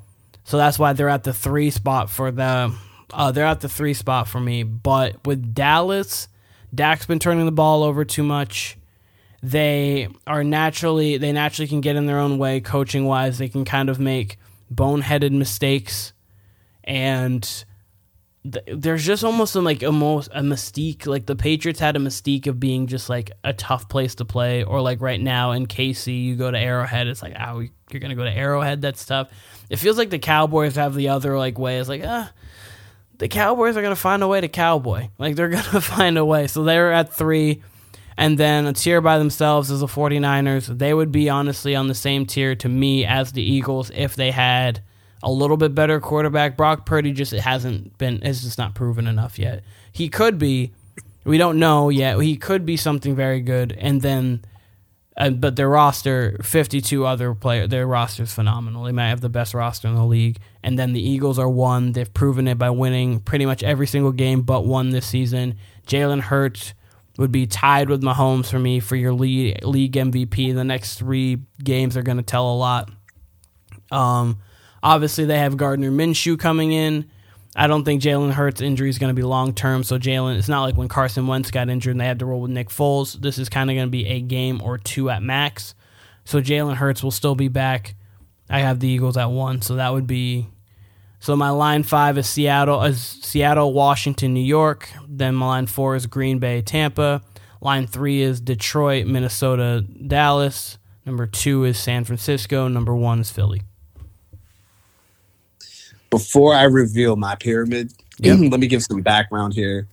Um, I got home from work about 15 minutes before we started this, and Keenan Keenan presented me the pyramid prior, but we started talking about it while I was at work today, about two hours ago. And he presented me his pyramid. So I've seen his pyramid before, which is why he didn't hear too much of a reaction from me as he was talking. And uh, I also want to say so as I'm giving my pyramid, it'll kind of be like off the cuff. Mm-hmm. All right. Um, comparing it to yours almost. So it's not as concrete as I want it to be. The top half will be compared to the bottom half. Okay. I also want to say I want to give a shout out to your boy. I don't know if you call him Tim, Timmy, Timothy Gray. Shouts to Tim. I had a mini podcast with him earlier. Ran into him. I mean, you know the story where we both were kind of like, I think I know him, but I'm not sure. Yeah. And then we ended up talking football for the next hour after Keenan clarified, yes, that is in fact my brother. Yes, that is in fact my friend Tim Gray. Uh, we talked. We yeah, I got a mini podcast in earlier today. We talked football for like an hour straight. Uh, damn near we're having this same conversation here. We're talking about the playoff picture. So I just want to get that shout out of the way. And uh, shout out Timmy. We may have to have him on now. Do you know who he is? Might. You know his face. He's he's asked to come on the pod a couple times, but yeah, no, he. I was say he's wanted to start his own a little bit too. We might have to just snag Timmy on one day. And then he also reminded me. I completely forgot about this because I was like, "Hey, you like?" I was like, "You follow basketball at all?" And he's like, not really. He's like, but we were in the same fantasy league last year. And I was like, oh shit, yes. completely forgot about that. That league that was called, by the way, sponsored by Warner Brothers Podcast, didn't even make it to to year two. Uh, and I think we came in first and second. I think we did. You, you I, I, I, got the crown, but we came. In, I mean, sports sponsored by Warner Brothers. They probably thought we had rigged the league, so they're like, you know what, we're not even going to go back to it. I also want to throw this out there. I know you're half commish, uh, we did briefly talk about this is an idea expanding your league to 12 next year, where uh, where your boy, your older brother, makes an entrance, his debut into your uh, into your league. But we'll, um, we got yeah. months to talk about that. Uh, it'd be you and Shannon Quinn probably. Oh, let's go, let's go. Oh, Shannon Quinn. What? I thought he was already. No, Shannon Quinn's the honorary eleventh. Uh, he came to Maine with us and was kind of was just there with the with the crew and then he, he came and he came this year and we've all said that if we have an if we go to 12 shannon's the concrete 11 so if you came in um, austin would vouch for you i clearly would uh, timmy would I think Ira has someone else. I think you would probably be you would be like almost solidified number twelve. So we have we would be able to go twelve. Throw me the contract. All right, let's get to this pyramid. So number five at the bottom I got the Giants by themselves. Okay. They just have the least amount of talent. And I'll just say this right now. I really I'm not putting them there because they have talent on offense and defense, but I really want to put Tampa Bay here with the Giants. Mhm. But it's the Giants by themselves because of their talent, even though they did get the win at Washington this week, which Yep. is no easy feat. Uh, divisional game. Thibodeau took over that game. Daniel Jones played some of the best quarterback I've seen him play in his whole career, making reads, making correct throws. Uh, yeah. Not having to do with his legs, but just strictly on talent, even though they've got probably some of the best coaching in this whole 10. I got the Giants in the fifth tier. That's Okay. based off talent. Yep. My next tier would be Washington, Seattle, Tampa, and probably Green Bay. Okay. Green Bay's so hard because they're coming on late. Uh, they got Rodgers. I, I deemed Rodgers washed at one point. I'm, I'm gonna take that back. He's looking a lot better. They look a lot steadier. They look like they know who they are. Uh, the body language is just much better. And even if they don't get it together this year, uh, I would be bullish on them for next year. Yep. Um, you could even talk me into putting them into that third tier. All right. So fifth tier, Giants by themselves. Fourth tier, man, I'm just gonna do it. Giants and Tampa bottom tier. Next tier, Seattle, Washington, and you know what? I'm gonna put Green Bay in that third tier. So my third tier would be Green Bay and the Lions. All right. Lions, the hottest team in the league right now. Next tier, second tier. uh, You know what? I would keep Minnesota actually in that third tier with them. Ooh, so you just have an NFC North tier. You know what? Man, no, I can't put Green Bay with Minnesota. That's not fair. So I'm going to move Green Bay back now. okay. right. Alrighty. so let me just re reiterate here. Yep. New York and Tampa, fifth tier. Yep. Green Bay, Seattle, with Green Bay being ahead of Seattle, fourth tier. And Washington. And Washington, excuse me. Commanders would be in that fourth tier too. They got a ton of defensive talent and offensive talent. The real only question is QB. Even though I like Heinicke, he doesn't have as much ability as Wentz. And Ron Rivera has even alluded about going back to Wentz. Obviously, we know Carson Wentz cannot stay healthy, and he is about as turnover prone as you can get for all his talent. So I put them in the fourth tier Yep. Uh, with Green Bay, and Green Bay with the arrow pointing up at that fourth tier. Okay. Third tier, Lions and Vikings. Yep. Uh, Vikings are incredibly hard to quantify. We haven't even mentioned their all time comeback from 33 0. They not only came back against the Colts, they came back against the refs. The refs took two clear touchdowns from them. Uh, I can't stand the refs, and we'll get to the refs more once we get to New England and we talk about the AFC. But uh, I don't know. Did you watch Monday Night, Keenan? Um, not really. No, I was. Uh, I didn't have. I, I was actually. Uh, I was out, so I couldn't watch it. Did you happen to see in the highlights Jalen Ramsey's forced fumble? That I, I did not. Honestly, I did not. I'll go. I'll look at it now. Actually, go on. What you'll see though is Aaron Jones fumbles. Yeah. Uh, he gets stripped by Ramsey, but it's one of those where he's he's getting kind of propped up by the defense, and they could have called it dead. I'm surprised they did not call it dead. Okay, Yeah. he's he's stopped. He's not moving forward. Someone's got him by the legs. Ramsey's up top, prying at it, and probably after three or four seconds, gets it, and they it stands. They got the fumble recovery, right? The Vikings. I don't know if you saw this. I know you were at work early. I think it was second quarter, like either towards the end or midway second quarter. hmm Uh, Colts throwing out to their back, I believe, a receiver, whoever it was. He turns, takes two steps, gets contact, and soon after the contact, there's a forced fumble, and they return it for a touchdown. They called him in the grasp and called it back. Yes, That that, was- I did. That I did see. It was pathetic, especially when you compare it to the Ramsey play, where Ramsey, you would be you're surprised that they didn't call it dead two or three seconds earlier. Yeah, no, I just barely watched it. They should have called that dead. you agree? They should have called that dead. Yeah, no, Alright. Uh, he was holding up Aaron Jones. It was like holding him there. Like at some, like his forward progress was stopped. There's no way he should have. They should have. They should have blown that that easy. the second play, which is one of the worst plays I've ever seen. And if the Vikings didn't complete their comeback, they would have had every reason to be to go ape shit over this. Mhm. They they force a fumble while the I forget who fumbled it, but dude was standing up It came out while he's trying to make his move. They punch it out, they recover it, and they call a touchdown. Fucking refs call him down by contact. Unbelievable. Obviously, the Vikings get it back because they challenge it. They didn't get the touchdown. Luckily, they end up scoring anyway. None of it mattered. But those were two atrocious calls to me. Um, there's no cons- I mean, the refing's better than the, in the NBA. I'll give the NFL that. But across game to game, there's absolutely no consistency. No. I mean, especially with roughing the passer. We saw Mahomes get slammed this weekend. They don't call it. And then we'll see other plays. Uh, I forget who it was this weekend, but a very soft, normal, routine tackle that gets called roughing the passer. Like you see that every week. Yeah. And there's no consistency across the league. Anyway, back to the Vikings. If you want to say this team was 33 0 to the Colts, give them no respect, I understand that. And they got no respect still on the line this week. They're only like a three and a half point favorite against, I forget who they're playing, but it's someone they should be favored more than that against, in my opinion. Who are they playing this week? Can you check real quick? Who? The Giants?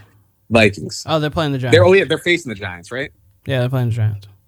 All right. Yeah, they should be favored by more than three and a half against the Giants, in my opinion. And uh, they're not. And it's because of games like last week where they're down 33 0. Other half could say this is a stingy team with a lot of talent that has comebacks against Buffalo and now the biggest comeback in NFL history. So uh-huh. I really don't know where to quantify the Vikings because I feel like they could lose to anybody, but I feel like they can beat anybody. We've seen it. We've seen the worst of them when they, you know, got demolished by the Cowboys, who were a super talented team. So I also just want to quickly say this: uh, poor Matt Ryan. Uh, yeah, he su- yes, one hundred percent suffered. I was gonna say suffered the worst, the biggest blow uh, comeback in Super Bowl history, and then now the biggest one in uh, regular and just the history of the NFL. That and Jeff Saturday's been outscored eighty three to nine in the fourth quarter and overtime of games. Uh, this the year. Jeff Saturday dad jokes that were floating around on Twitter after so, were, I just wanted great. to point those two fun little facts out real quick. I, I just want to say I feel like neither of those. I feel bad for Matt Ryan because I feel like neither of those were really his fault. Like there, his name's going to be etched in stone for each of those, and I don't feel like either were his fault, especially this last one. You could give him more blame in the Super Bowl, but yeah, he made a couple hmm. ill-advised plays, but there weren't. It wasn't enough to where like every single thing. Like he he no. fumbled the ball. He got I was gonna say he got strip sacked there, but that was kind of a blindside block, yeah. missed block by the running back. And then he the one thing he did bad was he took that sack. He should have not yeah. taken that sack on third down. That one's on him. But other than and that, you could argue, and you could argue the play call there. But yeah, uh, true. He, they should they should have just ran the ball too. But knowing that you're throwing the ball, you can't take a sack there. So that that's on yeah. him. Otherwise, he played a pretty solid game. Yeah, I feel like in each game, especially this one, like I said, with two touchdowns get taken back, everything that had to go right for the Patriots or Vikings went right for them. So I got the Vikings in that third spot with the Lions. Yeah. Uh, again, with the Vikings, they go either way. You could put them at the top, or they'd be they'd go no lower than three though. They have mm-hmm. too much talent, yep. and they've you know for the most part been consistent. Yep. Uh, aside from the last game where they literally were the definition of inconsistent, nothing in the first half, everything in the second half. Yeah. Uh, second tier for me would be the Cowboys by themselves. Uh, a few weeks ago, I probably would have had them in the upper tier like you said, they're inconsistent. Dak's inconsistent. Dak might get too much blame, but he does throw some dumbass throws sometimes too. Uh, late season for the Cowboys. Now they're pretty much, to me, officially out of this division race and a one oh, seed. Oh, they're out. Of, they the the Eagles have to lose out. They'd have to win out. So there's there's no way they're in it. So really, you want to see? I mean, look, had they just put away the Jaguars last week, which is you know was a hot team coming in a talented team. Another team I've said can lose to anybody, could win against anybody. Had they put them away, especially when they're up double digits, you probably go to that first tier where I got, as you know now, San Francisco and the Eagles. Uh, but they're by themselves in that second tier due to their talent, due to them being more consistent than the Vikings, and uh, you know being able to truly shut a team out if they need it. We've seen it from them We've seen them put points up. So they're solely at that second tier. And then first tier, obviously the Eagles. and the Niners. Uh, you mentioned your questions about Brock Purdy. I don't really have a ton. This this offense is based on yards after catch and the run game. As long as you've got someone to deliver it to this team, to the receivers and the backs accurately, you're good money. oh uh, yeah, I mean they the thing about the 49ers is their team is built so good and their defense is the best in the league that really the magic number is 23. If you can get to 23 and above, you'll beat every team I believe but the Eagles probably. Like the yeah, and, uh, and So- look, Pur- Purdy's Purdy's look great to me. Yeah, He's no, he- not good. He's looked great. Uh, he He has made every throw that he needs to. Kyle Shanahan is still one of the best, if not the best, offensive coordinator. I mean, obviously he's a coach, but like offensive play caller, I'll say in the league. He's gonna put you in great situations. They have too much talent. It's really gonna be Brock Purdy. Do not make stupid throws that will get picked off, and we'll Yeah. probably win the game. That's it's just essentially how it goes. Just don't make mistakes, and we'll probably win the game. real quick on Purdy before I touch on Philly. Uh, so I just want to remember, like, when we go back to training camp, Jimmy G's not with the team at all. No. So Purdy effectively has taken all the number two snaps, and uh, you know probably I would assume he's playing scout team versus the versus the defense on some Yeah. occasions if you have a number two quarterback. So he's doing a lot of that in training camp. Mhm. Then what happens? Trey Lance gets injured week two, I believe, two or three. So he's been the number two quarterback since then. So he's been getting a lot of reps, and you can see just how the team carries themselves. They have confidence in this kid. Yeah. Uh, so whether it's him, whether it's Jimmy G, you know, I we were talking today, like I said, me and Timmy, I think it's almost uh, a Bledsoe Brady situation where if Purdy's playing well into that divisional round weekend, because I think they get past the wild card weekend. If he's playing well into divisional round, he wins that game and he gets into the NFC Championship game. oh, you don't take him out. You don't take him out. I, yeah, I think they give him the start nod if he's playing well. There's no- Granted, they might how they however they feel about Jimmy, but I feel like he's got slightly more ability as far as arm than Jimmy G. But uh, you can't go wrong. I mean, they're a contender either way. I don't think they took a step back at all with Brock Purdy. Um, Oh, they're good. interesting stat. Interesting stat.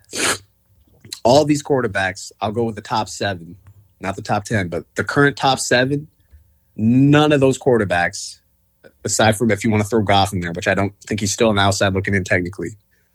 Yeah, he is. All the top seven are uh, not first round quarterbacks. In the AFC, they're actually all like late round quarterbacks, most of them. I think the highest taken quarterback was probably Hurts. just looking at it.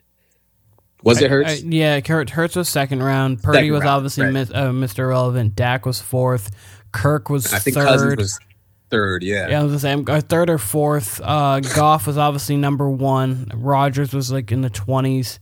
Gino was. but they're out. Yeah, They're no, out. no. talking I'm just, I'm just, I was, seven. I'm just literally looking through all the the pyramid right now. But yeah, no, you're right. And then obviously Tom was 199. Heinicke was late round. Yeah, So. and then the top seven for uh actually except when aren't the Giants? Was it and Daniel then Jones and then in the Daniel five? and then Daniel Daniel Jones was the only one. He was pick six, so he would be the only one that would be in that conversation. He was pick six, I believe. And then in the AFC, every single quarterback in the top seven was a first round pick. It's interesting. Yeah, And uh just real quick on the Eagles, I mean, there's not much to say. They have no holes at all. The only question is going to be, uh, you know, can Hurts continue this in the playoffs? Uh, I do wonder if he truly does miss this game on Saturday. He's in the middle of an MVP race. That to me is not a rest, a rest game for him. If they're taking him out in week 16, two weeks or three weeks away from the playoffs, granted they're going to have that bye week.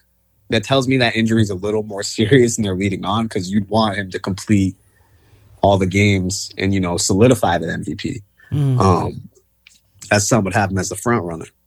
Um, so yeah, I mean the Eagles to me they're very reminiscent of the Seahawks when Russell Wilson was a young QB and they had everything at every position, defense and offense they're reminiscent of their own Eagles team a few years back. to some degree. This team's just more dominant at the line of scrimmage on both ends. Uh, the receivers are insane. Their playmaking ability. Uh, but yeah, you know what? In a way, they are kind of reminiscent to the Eagles, but I don't think they had as much. They have a little bit. They have a little bit more firepower on this team. Even though Wentz was great that year, they have a little bit more firepower, and I think it's just the more dual threat ability of Jalen Hurts gives them a little added edge. and they're lying. And Yeah. uh, Keen, I'll let you do the AFC. Go ahead. All right. AFC, I have got. Hold on, just a moment. Uh, so uh, fifth tier bottom, then working ten to one. So I got the Jets ten, Titans nine, Patriots eight. The Jets, it's a quarterback problem. Their roster is pretty solid everywhere else. It's just obviously you have Mike White, who is better than Zach Wilson, but you got Zach Wilson and Joe Flacco. That quarterback room's not great. The Titans are defensively haven't been playing as great lately. You can get them through the air on the ground. Their um, run defense is pretty solid, and offensively they really have uh, it's Derrick Henry or bust. Tannehill's probably out for the season, so Malik Willis is going to be Is there. Yeah, uh, Tannehill. Yeah, so Tannehill's probably out for the season. Like it's pretty definite that he's he's out this week for sure. It's pretty definite he's going to be out for the season, so that's going to make that even tougher for them. And uh, they're pretty much Derrick Henry or bust. But anyone who's listening right now, Derrick Henry, the last four games he's played against the Texans, he's ran for 200 each game and at least two touchdowns fantasy wise. Be happy. Um, and then we got the Patriots. Do you want? Do, Let's do, talk. Let's talk about the Patriots right now. Hey. get out of it. The dumbest Oh. ending to any game ever. Uh, unbelievable. I can't believe we made it this far without talking about it.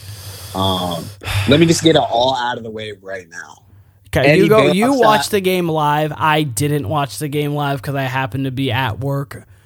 Just But Go. let me just break it down for you as a Patriots fan. Uh, yeah, I'd love to hear it.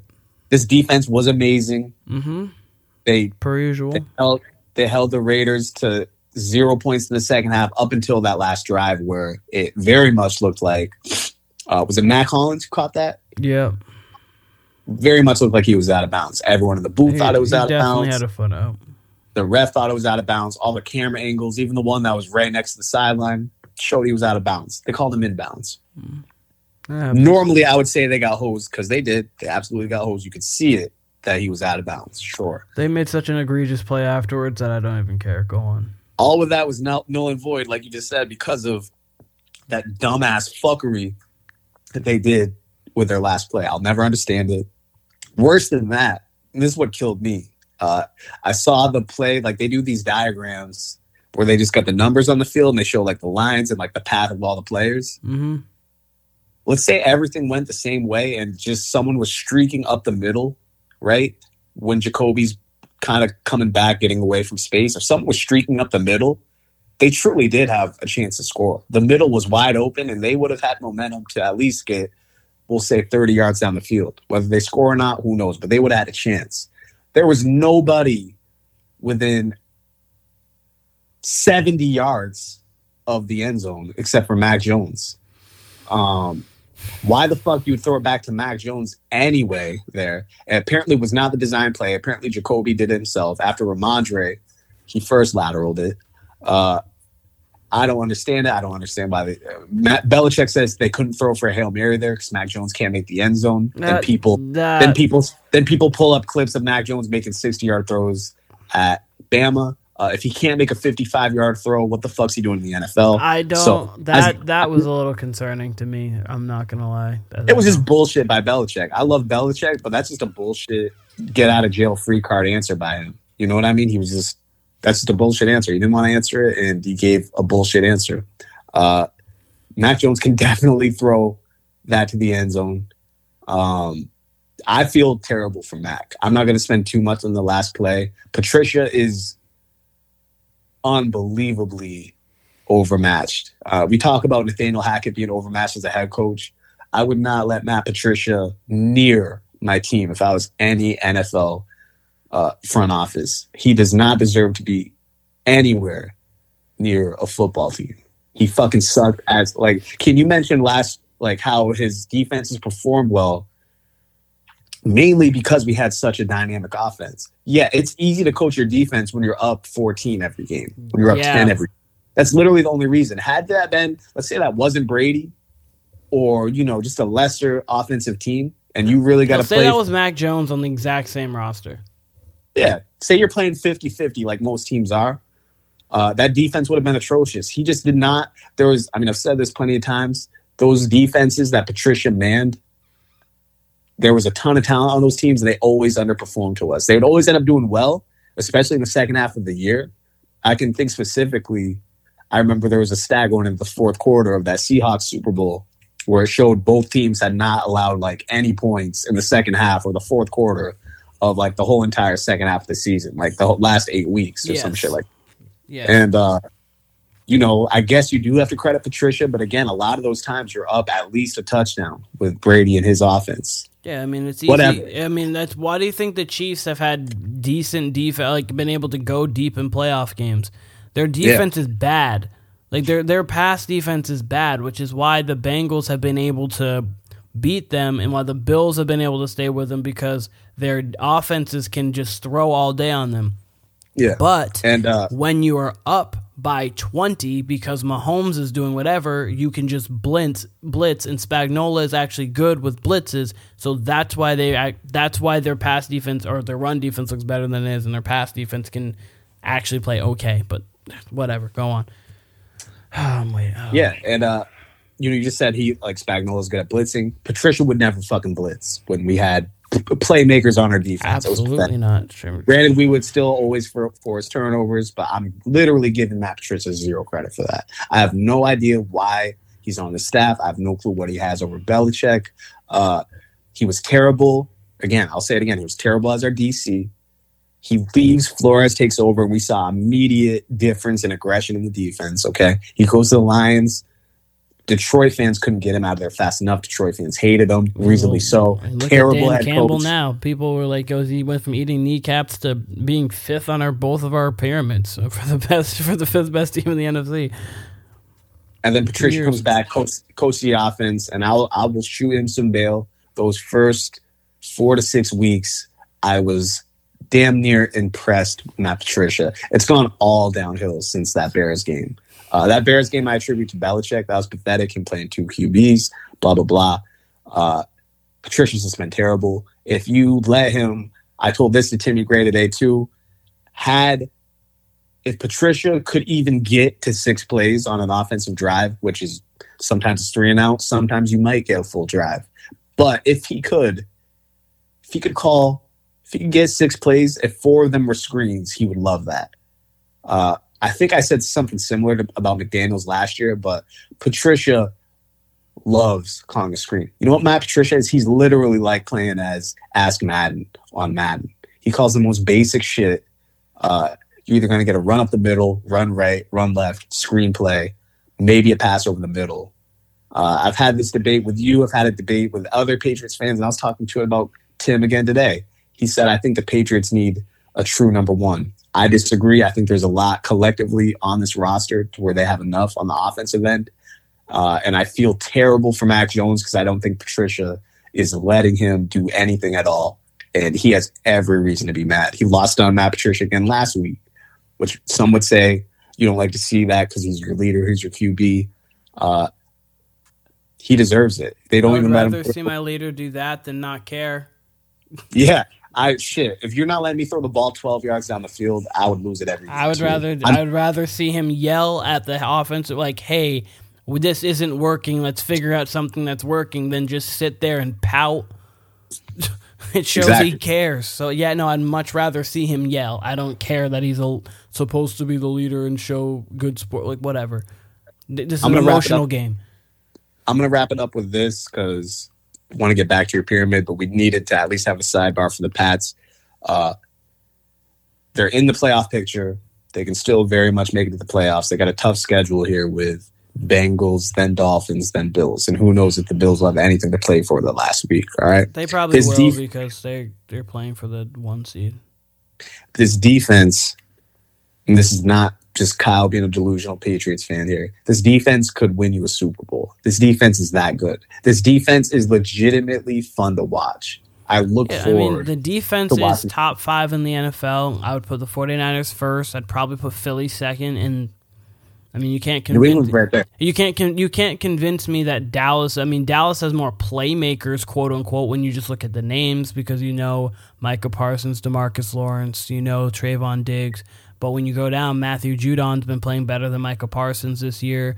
Uh, you, like the team, yeah, the defense is after the Eagles and the 49ers. It's there. It's up for grabs. I could put the Patriots at three, four, five. If you want to put Dallas, maybe Tampa, and a couple other teams up there. I'd put the Patriots and Jets anywhere. in And. Jets, Jets, And that- Jets are another one. I put them anywhere in that top four. I get the Niners. I could I could make arguments for the Pats, but I get it. Niners probably are the number one defense, but I can make arguments for the Pats and the Jets to usurp both those teams as the number one. Anyway, point being that it's a legitimate treat to watch the Patriots on defense. Like when you've got a special defense, it's true. When you got a special defense, the word treat. That's all. Sorry. I I made it sound, but it is, it is, and then it's neat to be able to watch their schemes. It's a treat. It was fucking nerdy as fuck to say, but No, When you you're compare it right. to this- you're right. You're right. when you compare it to this offense, though, it's especially true. It's night and day with this offense. I can't believe Belichick is standing for it, just because it's just it's not even the quality of play. It's just the fact that we might get some penalties on defense, but there's not. You don't get many breakdowns. Maybe at the beginning of the year, but now, especially especially in the second half, you're not seeing any breakdowns from this Patriots defense. On offense, they can't. They were on the one. They were on the one, and they couldn't get it in.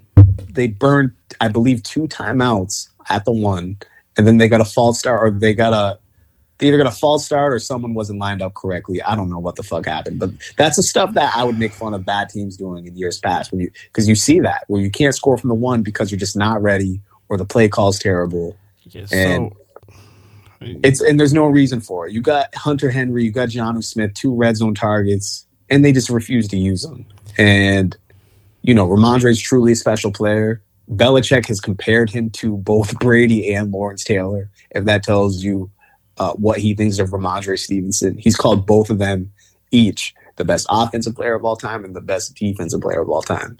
Uh, and he's you know he coached both, and he you know he compared Rhamondre to him, and uh, you know Rhamondre seems like he gets seven yards damn near every time he touches the ball. Seems like if he's about to be tackled for a loss, he'll still somehow make yardage out of it. Uh, I don't understand. There's no reason for this offense to be inept. Should they be elite? No. Should they be better than they are? Absolutely. I can't understand how Belichick stands for it as much as he preaches situational football and and fundamentals. Uh, there was even a punt block. I don't know if you saw this, Keenan. We got our punt blocked because Jabrill, Jabrill Peppers wasn't even looking at the line of scrimmage. He was looking behind him as the ball was being snapped. Man, went free. Like special teams have been spotty at times. Sometimes it's been great, but it hasn't been consistent. Offense is a two out of ten, and that's being nice. And this defense has been the bright spot. Uh, Belichick clearly loves Patricia for whatever reason. I would assume Kraft has to step in. This is going to be one of the more interesting off seasons for New England, and it will be hard to support this team if Matt Patricia's back next year. yes, And I, would assume I and I would agree. assume Belichick's going to try to bring him back. So it's really going to be interesting to see what happens if Kraft steps in and says, "Hey, we cannot bring him back. We got to make moves here." Because you know Belichick. It's been reported that Belichick doesn't even like let Kraft know what's going on in the building half the time. So it's not it's not a rosy relationship there. I mean, Kraft loves Belichick, but it's not. Uh, it might not be the relationship that Steve Kerr has with his front office in Golden State to make a comparison. You know what I mean? Yeah. Like uh it's just a little more a little more frosty. Like it's Belichick's building. It's Kraft's team, but it's Belichick's building. So it'll be a very interesting offseason. That's more time than anyone probably wanted on the Patriots. But Keen, I'm gonna let you go back because I could give you two more hours on this Well, shit. I'm gonna just quickly say this here. It was the worst play that I've ever seen from a Patriots team ever. Uh, made the Miami Completely uncharacteristic. it made the Miami Miracle feel like a regular play. Um, which that one killed my soul because that took us out of the two seed, which took us out of the bye, which made us play Tennessee in the first round, which made us lose. And Tom Brady's last pick, throw as a t- Patriot was a pick. Anyways, uh, yeah, no, that was absolutely garbage. It, the Patriot way seems to be by the wayside. Uh, they just they more penalized, Like that would never happen on a Tom Brady led Patriots team. And I'm only saying Tom Brady because of the fact of obviously that was when the dynasty was intact. That would never happen. They would have kneeled the ball and gone to, or they would have thrown the ball. They would have thrown the ball. They would have done something that wasn't that. I don't even I'm not even terribly mad at their run. The run I'm not either all the run said was, we don't want to throw, we're going to just take it, we're going to go to OT. But then Rhamondre was dumb and pitched it back. That was dumb enough. Then Jacoby thought, let me throw it back to the probably the most unathletic player on the entire field with Chandler. He didn't Who immediately got trucked by Chandler Jones. Who didn't see him. With Chandler Jones sitting back there. It was only fitting that they lost to an expatriate coached by an expatriate. God, that play alone made okay i'm done i'm i'm moving on i'm moving on. So that's tier five the jets the titans the patriots. Tier four is going to be the jags and the dolphins. The jags right now have been playing great football. They probably will honestly i think they will probably overtake the titans and win the division. They will have the tiebreaker over them. They do play them again. The titans are not looking great anyways, but I think that the Jags are playing very good football right now. Trevor Lawrence is looking exactly as you would expect him to look. What you're expecting him to look coming out as such a highly coveted prospect. And then you have the Dolphin a Dolphins team which played with Buffalo even in the conditions, which is something that I was curious about. Uh, their defense a little, scares me a little bit, and when it comes down to it, obviously it's just seeing Tua in those big spots continuously. We'll see how it goes. So far, it's been pretty good for him. But those are my tier four. My tier three is the Ravens and the Chargers. The Ravens, their defense has been playing better and better as the weeks go on. Their offense has been stagnant. That was with Lamar and then now with Tyler Huntley. When Lamar gets back, it really is going to come down to can Lamar get this offense back to being semi to electric again. J.K. Dobbins has been running well. Uh, Demarcus Robinson's actually been a pretty decent receiver for them, so hopefully that and Mark Andrews and maybe Rashad Bate. I can't remember if Bateman's out with an injury if he's just hasn't been producing well. But with that, Bateman, Demarcus Robinson, Mark Andrews, the Ravens can get going. The Chargers are finally getting healthy again. They have Keenan Allen, Mike Williams, Joshua Palmer emerged a little bit when they were out. Uh, DeAndre Carter there. They have Austin Ekeler with Joshua Kelley in the backfield, so they have a little bit of a one-two punch, which is allowing Herbert to be the one of the most young, talented quarterbacks in the league, which he is. That defense is continuing to get healthy. If Joey Bosa and Derwin James can come back, no one wants to see them because that team's got talent littered all over the roster. Tier two I've got the Bills and KC. um, what? Keep going. I was gonna say the bill. I got the Bills and KC. Um, with the Bills, their offense is great, but sometimes they can be a little bit reliant on Josh Allen. Their run game is a little suspect, and their defense has their defense is just a banged up, so they aren't getting as they don't have as good of a defense as you would have thought going into the year. I know Ed Oliver's missed some time. Von Miller's going to be out for the season. Tre'Davious White has missed some time as well. They also got Mitch Morse, their center, got another concussion, which I think is like his sixth concussion of his career.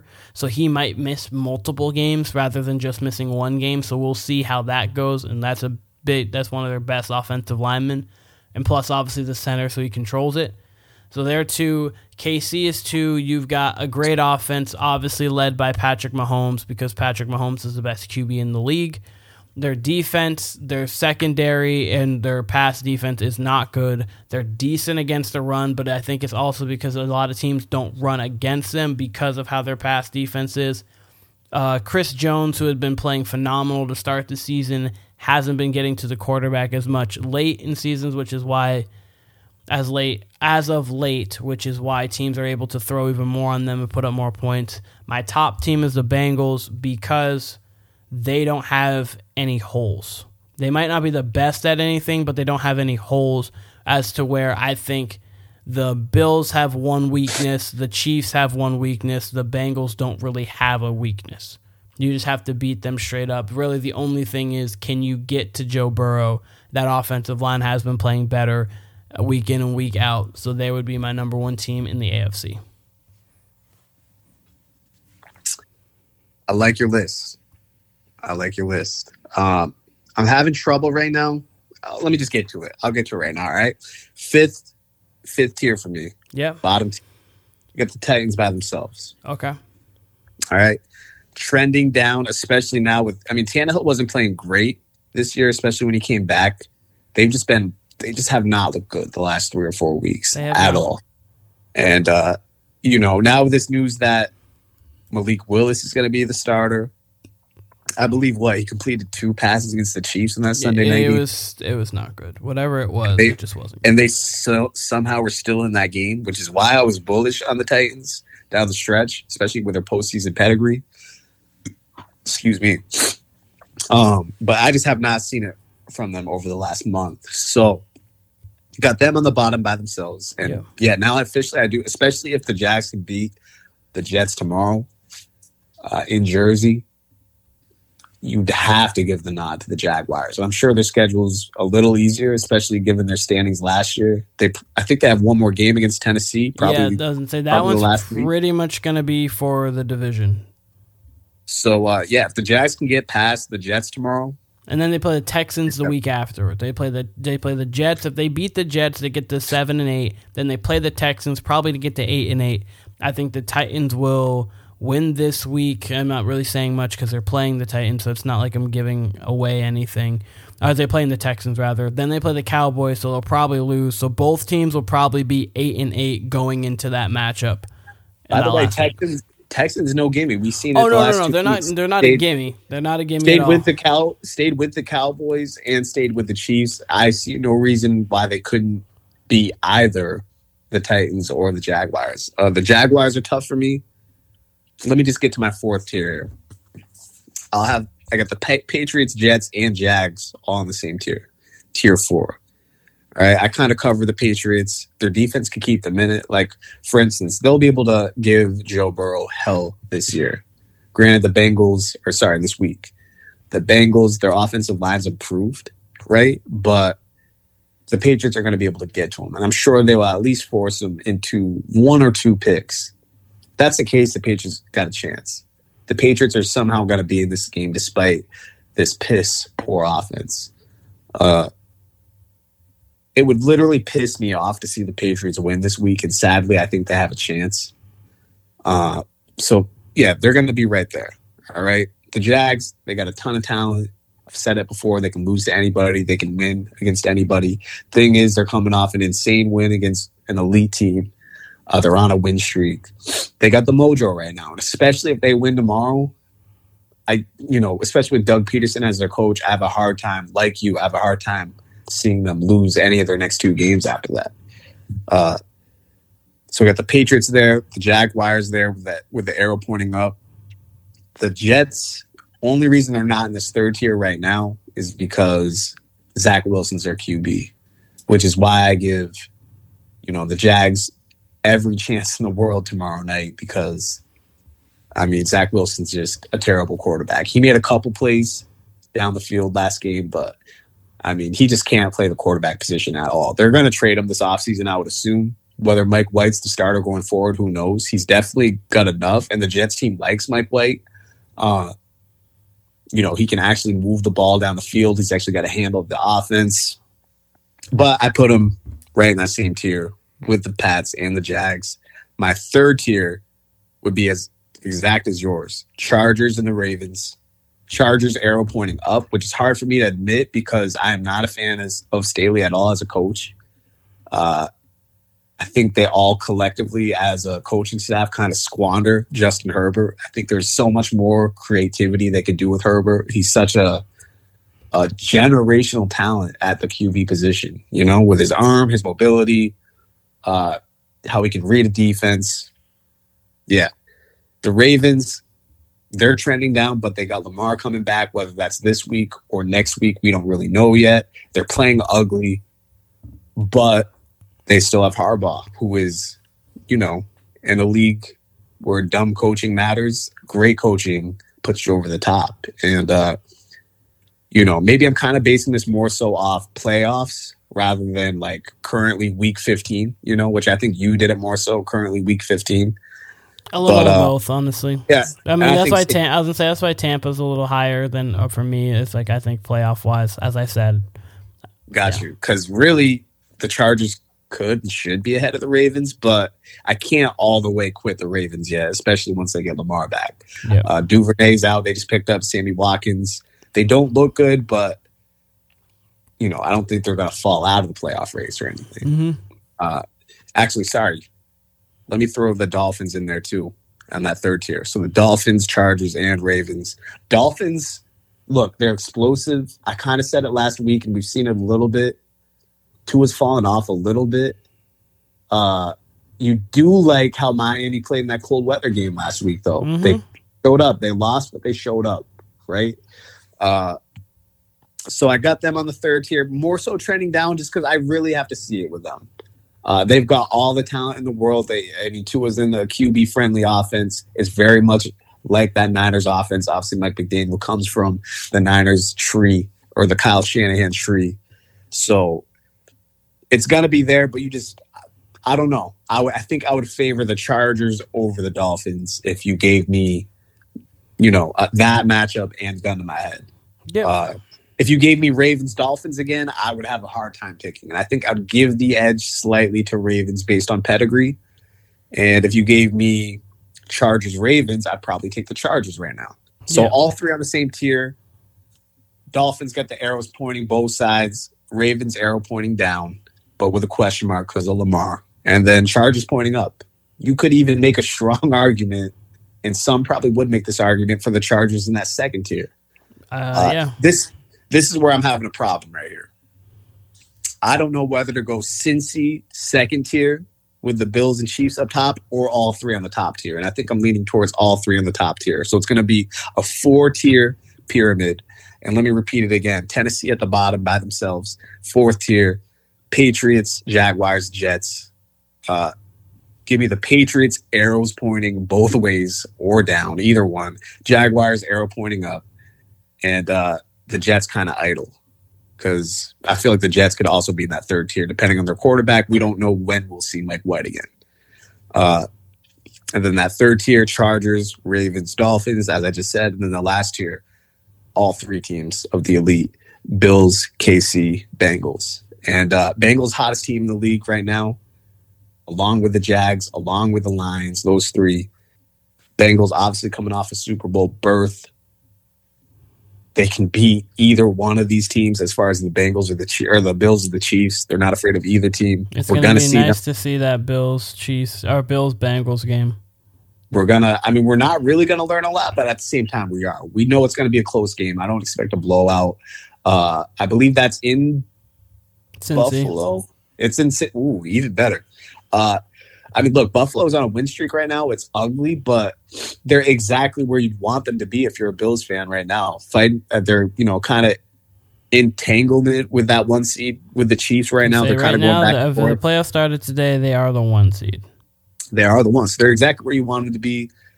Allen's probably hurt, but he's still playing. He's not playing great, but he's playing well enough. You know what I mean? So, and same with Mahomes. Mahomes has been a little more turnover prone over these last few weeks, but it's still Mahomes. It's still Kelce. It's still Andy Reid. It's still that collection. It's still possibly that home field advantage.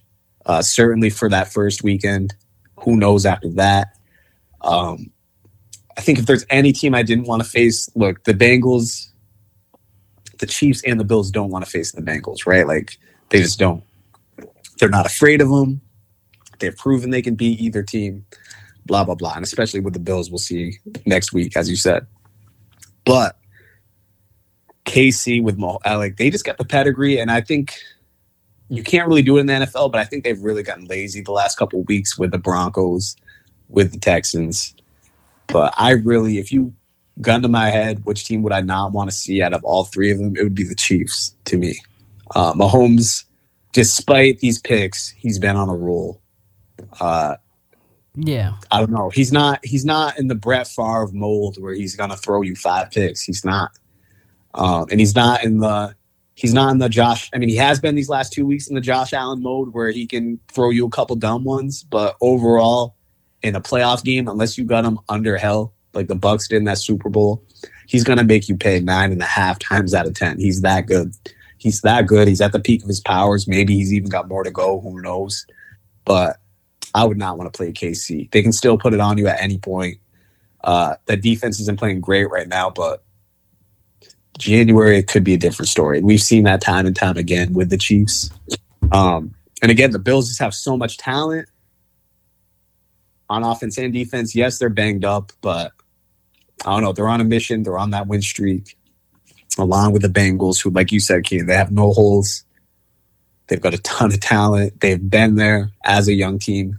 So, you know, if I'm looking at it, let's say I'm the Chargers, I wouldn't want to face any one of those top three teams. You know, I don't feel like the Chargers, or if you're the Ravens, you don't feel like you have an advantage going against any of those top three teams right there. So I put them all in the same tier.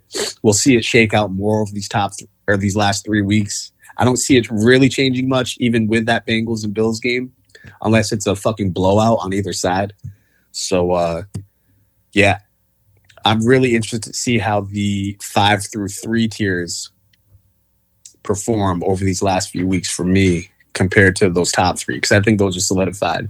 Yeah, I don't see the Bengals going anywhere, barring serious injury, like to Chase or to, you know, Joe Mixon or Josh Allen, Mahomes, you know, anything that's serious or Travis Kelce. I see all of those top three being there, and I see like it almost sounds like to me, Keenan, when the way you rank them, it almost sounds like for you, yes, you get the Bengals at the top, but Bengals one A, uh, Bills and Chiefs B and C kind of thing. Yeah, it's it's More so not it's not they're not like steps ahead. I just think that right now it really comes down to I think the Bengals have no holes. The Bills and the Chiefs I think have like a minor hole that could derail them. If so, if I had to choose one, it would be Cincy. But obviously, if you said, "Oh, I have to ride with the Chiefs or I have to ride with the Bills," I'm not upset. So, And to me, the Bills and the Chiefs right now, you don't want it in the NFL, but it's like to me, it's like the Celtics and the Bucks right now. I mean, the Bucks are playing better than the Celtics, but the hardest days of the NBA season are, you know, late December, January. It's like the dog days of the NBA season, you're just kind of going through the motions. Yeah, I feel like the Chiefs. I feel like the Chiefs and the Bills have enough talent to where they kind of can go through the motions. The Chiefs for We've sure, they have the pedigree with that. The Bills, I have just enough talent that they're going to naturally get there. The Bengals aren't at that point yet. Let them get another couple years and they might get there. But like Yeah. the Bengals are still like at that I got to prove it stage. Like we're like we are here, like everybody know we are here kind of thing. They still the play Bengals that are hungry. Bengals are hungry. Chiefs have been there. The Bills are hungry, but I think they're talented enough, banged up enough, but well coached enough to where they're hungry for like the top. Like they're like like obviously there are teams that are just hungry to go like I'm going to like the Eagles right now. They're every week it's like I want we're going to show that we're the best team in the league. And but like they're hungry. the Bills are like some- eye in on the Chiefs, and now they have to have their target set on Cincy. Like their eyes are just in, like locked in. Like we're going to do what we need to, but once we see KC again, we got to chop the head off that dragon, and then we obviously your barometer is going to be when you play Cincy, see how you match up against them to think we might see these guys again in three weeks. Let's see how we do. Yeah, it's weird to me. Even though the Bengals were in the Super Bowl, it still feels to me like they have to go through Buffalo and KC. You know what I mean? Like they still have to prove themselves to those two teams. I- like they're the like they're the kings of the AFC, even though the Bengals are truly the defending king of the AFC. You know what I mean? The only reason why like I'm going to compare it to this is just, I mean, the season hasn't compared, but it was kind of, I just don't think I can think of was when the Warriors won in 15. It was, they were like, it was that run where point guards were all injured, and then obviously the Cavs, they had uh, Kyrie and Love out. I know when they came out in 16, obviously they had the 73 and 9, but it took a Mm-hmm. little, but going into that season, people were like, ah, was it not fluky, but was it like something that can you sustain it really? And then they, obviously they came out and showed that it's sustainable. But and the No, Bengals, that's a good that's a good comparison because like it was a legitimate question. Like, all right, they got a lot of injury luck. The Bengals had a lot of in-game luck last year where Yeah. shit really broke their way. Yeah, And uh, you know, they didn't play particularly great going like in either of those games. They just kind of happened to win. Mhm. This year they're shown like oh, you we're know, that team. they got they got all the talent. Their coaching's somewhere between pretty good and I want to say great, but almost great. You know what I mean? But they have good coaching. I mean, they definitely they've definitely shown enough, and you know their lines improved. Burrow's cold as ice. You know what I mean? He's he's Coach from that he's from that Montana Brady mold of even Manning of just you know being cool under pressure. You know, so uh, and Rodgers, I throw Rodgers in there as well. Um, look, normally we do our picks. We've been on here for damn near almost two hours. It's twelve thirty Eastern time if you're listening on the West Coast. So what me and Keenan are gonna do, or Keenan and I are gonna do, we're gonna release our picks on Instagram, on our socials, as we normally do. So you will not hear it on the back end of the show. Uh, look, we, the Warner Brothas podcast wants to wish everyone a Merry Christmas. Hope Yes. everyone safe during the holidays. We will be back in between Christmas and New Year's, so you will get the second part of our holiday show, if you want to call it that, next week. Not really anything Christmas themed in this show besides Keenan being revealed as Christmas gift, but uh, again, once again, from the Warner Brothas podcast to you, Merry Christmas. Be safe. Merry Keenan, great Christmas, happy holidays to every single every single person out there. And yes, we'll have those picks for we'll have those picks out as well. For sure. Peace, everybody. Keenan, great talking to you. You as well.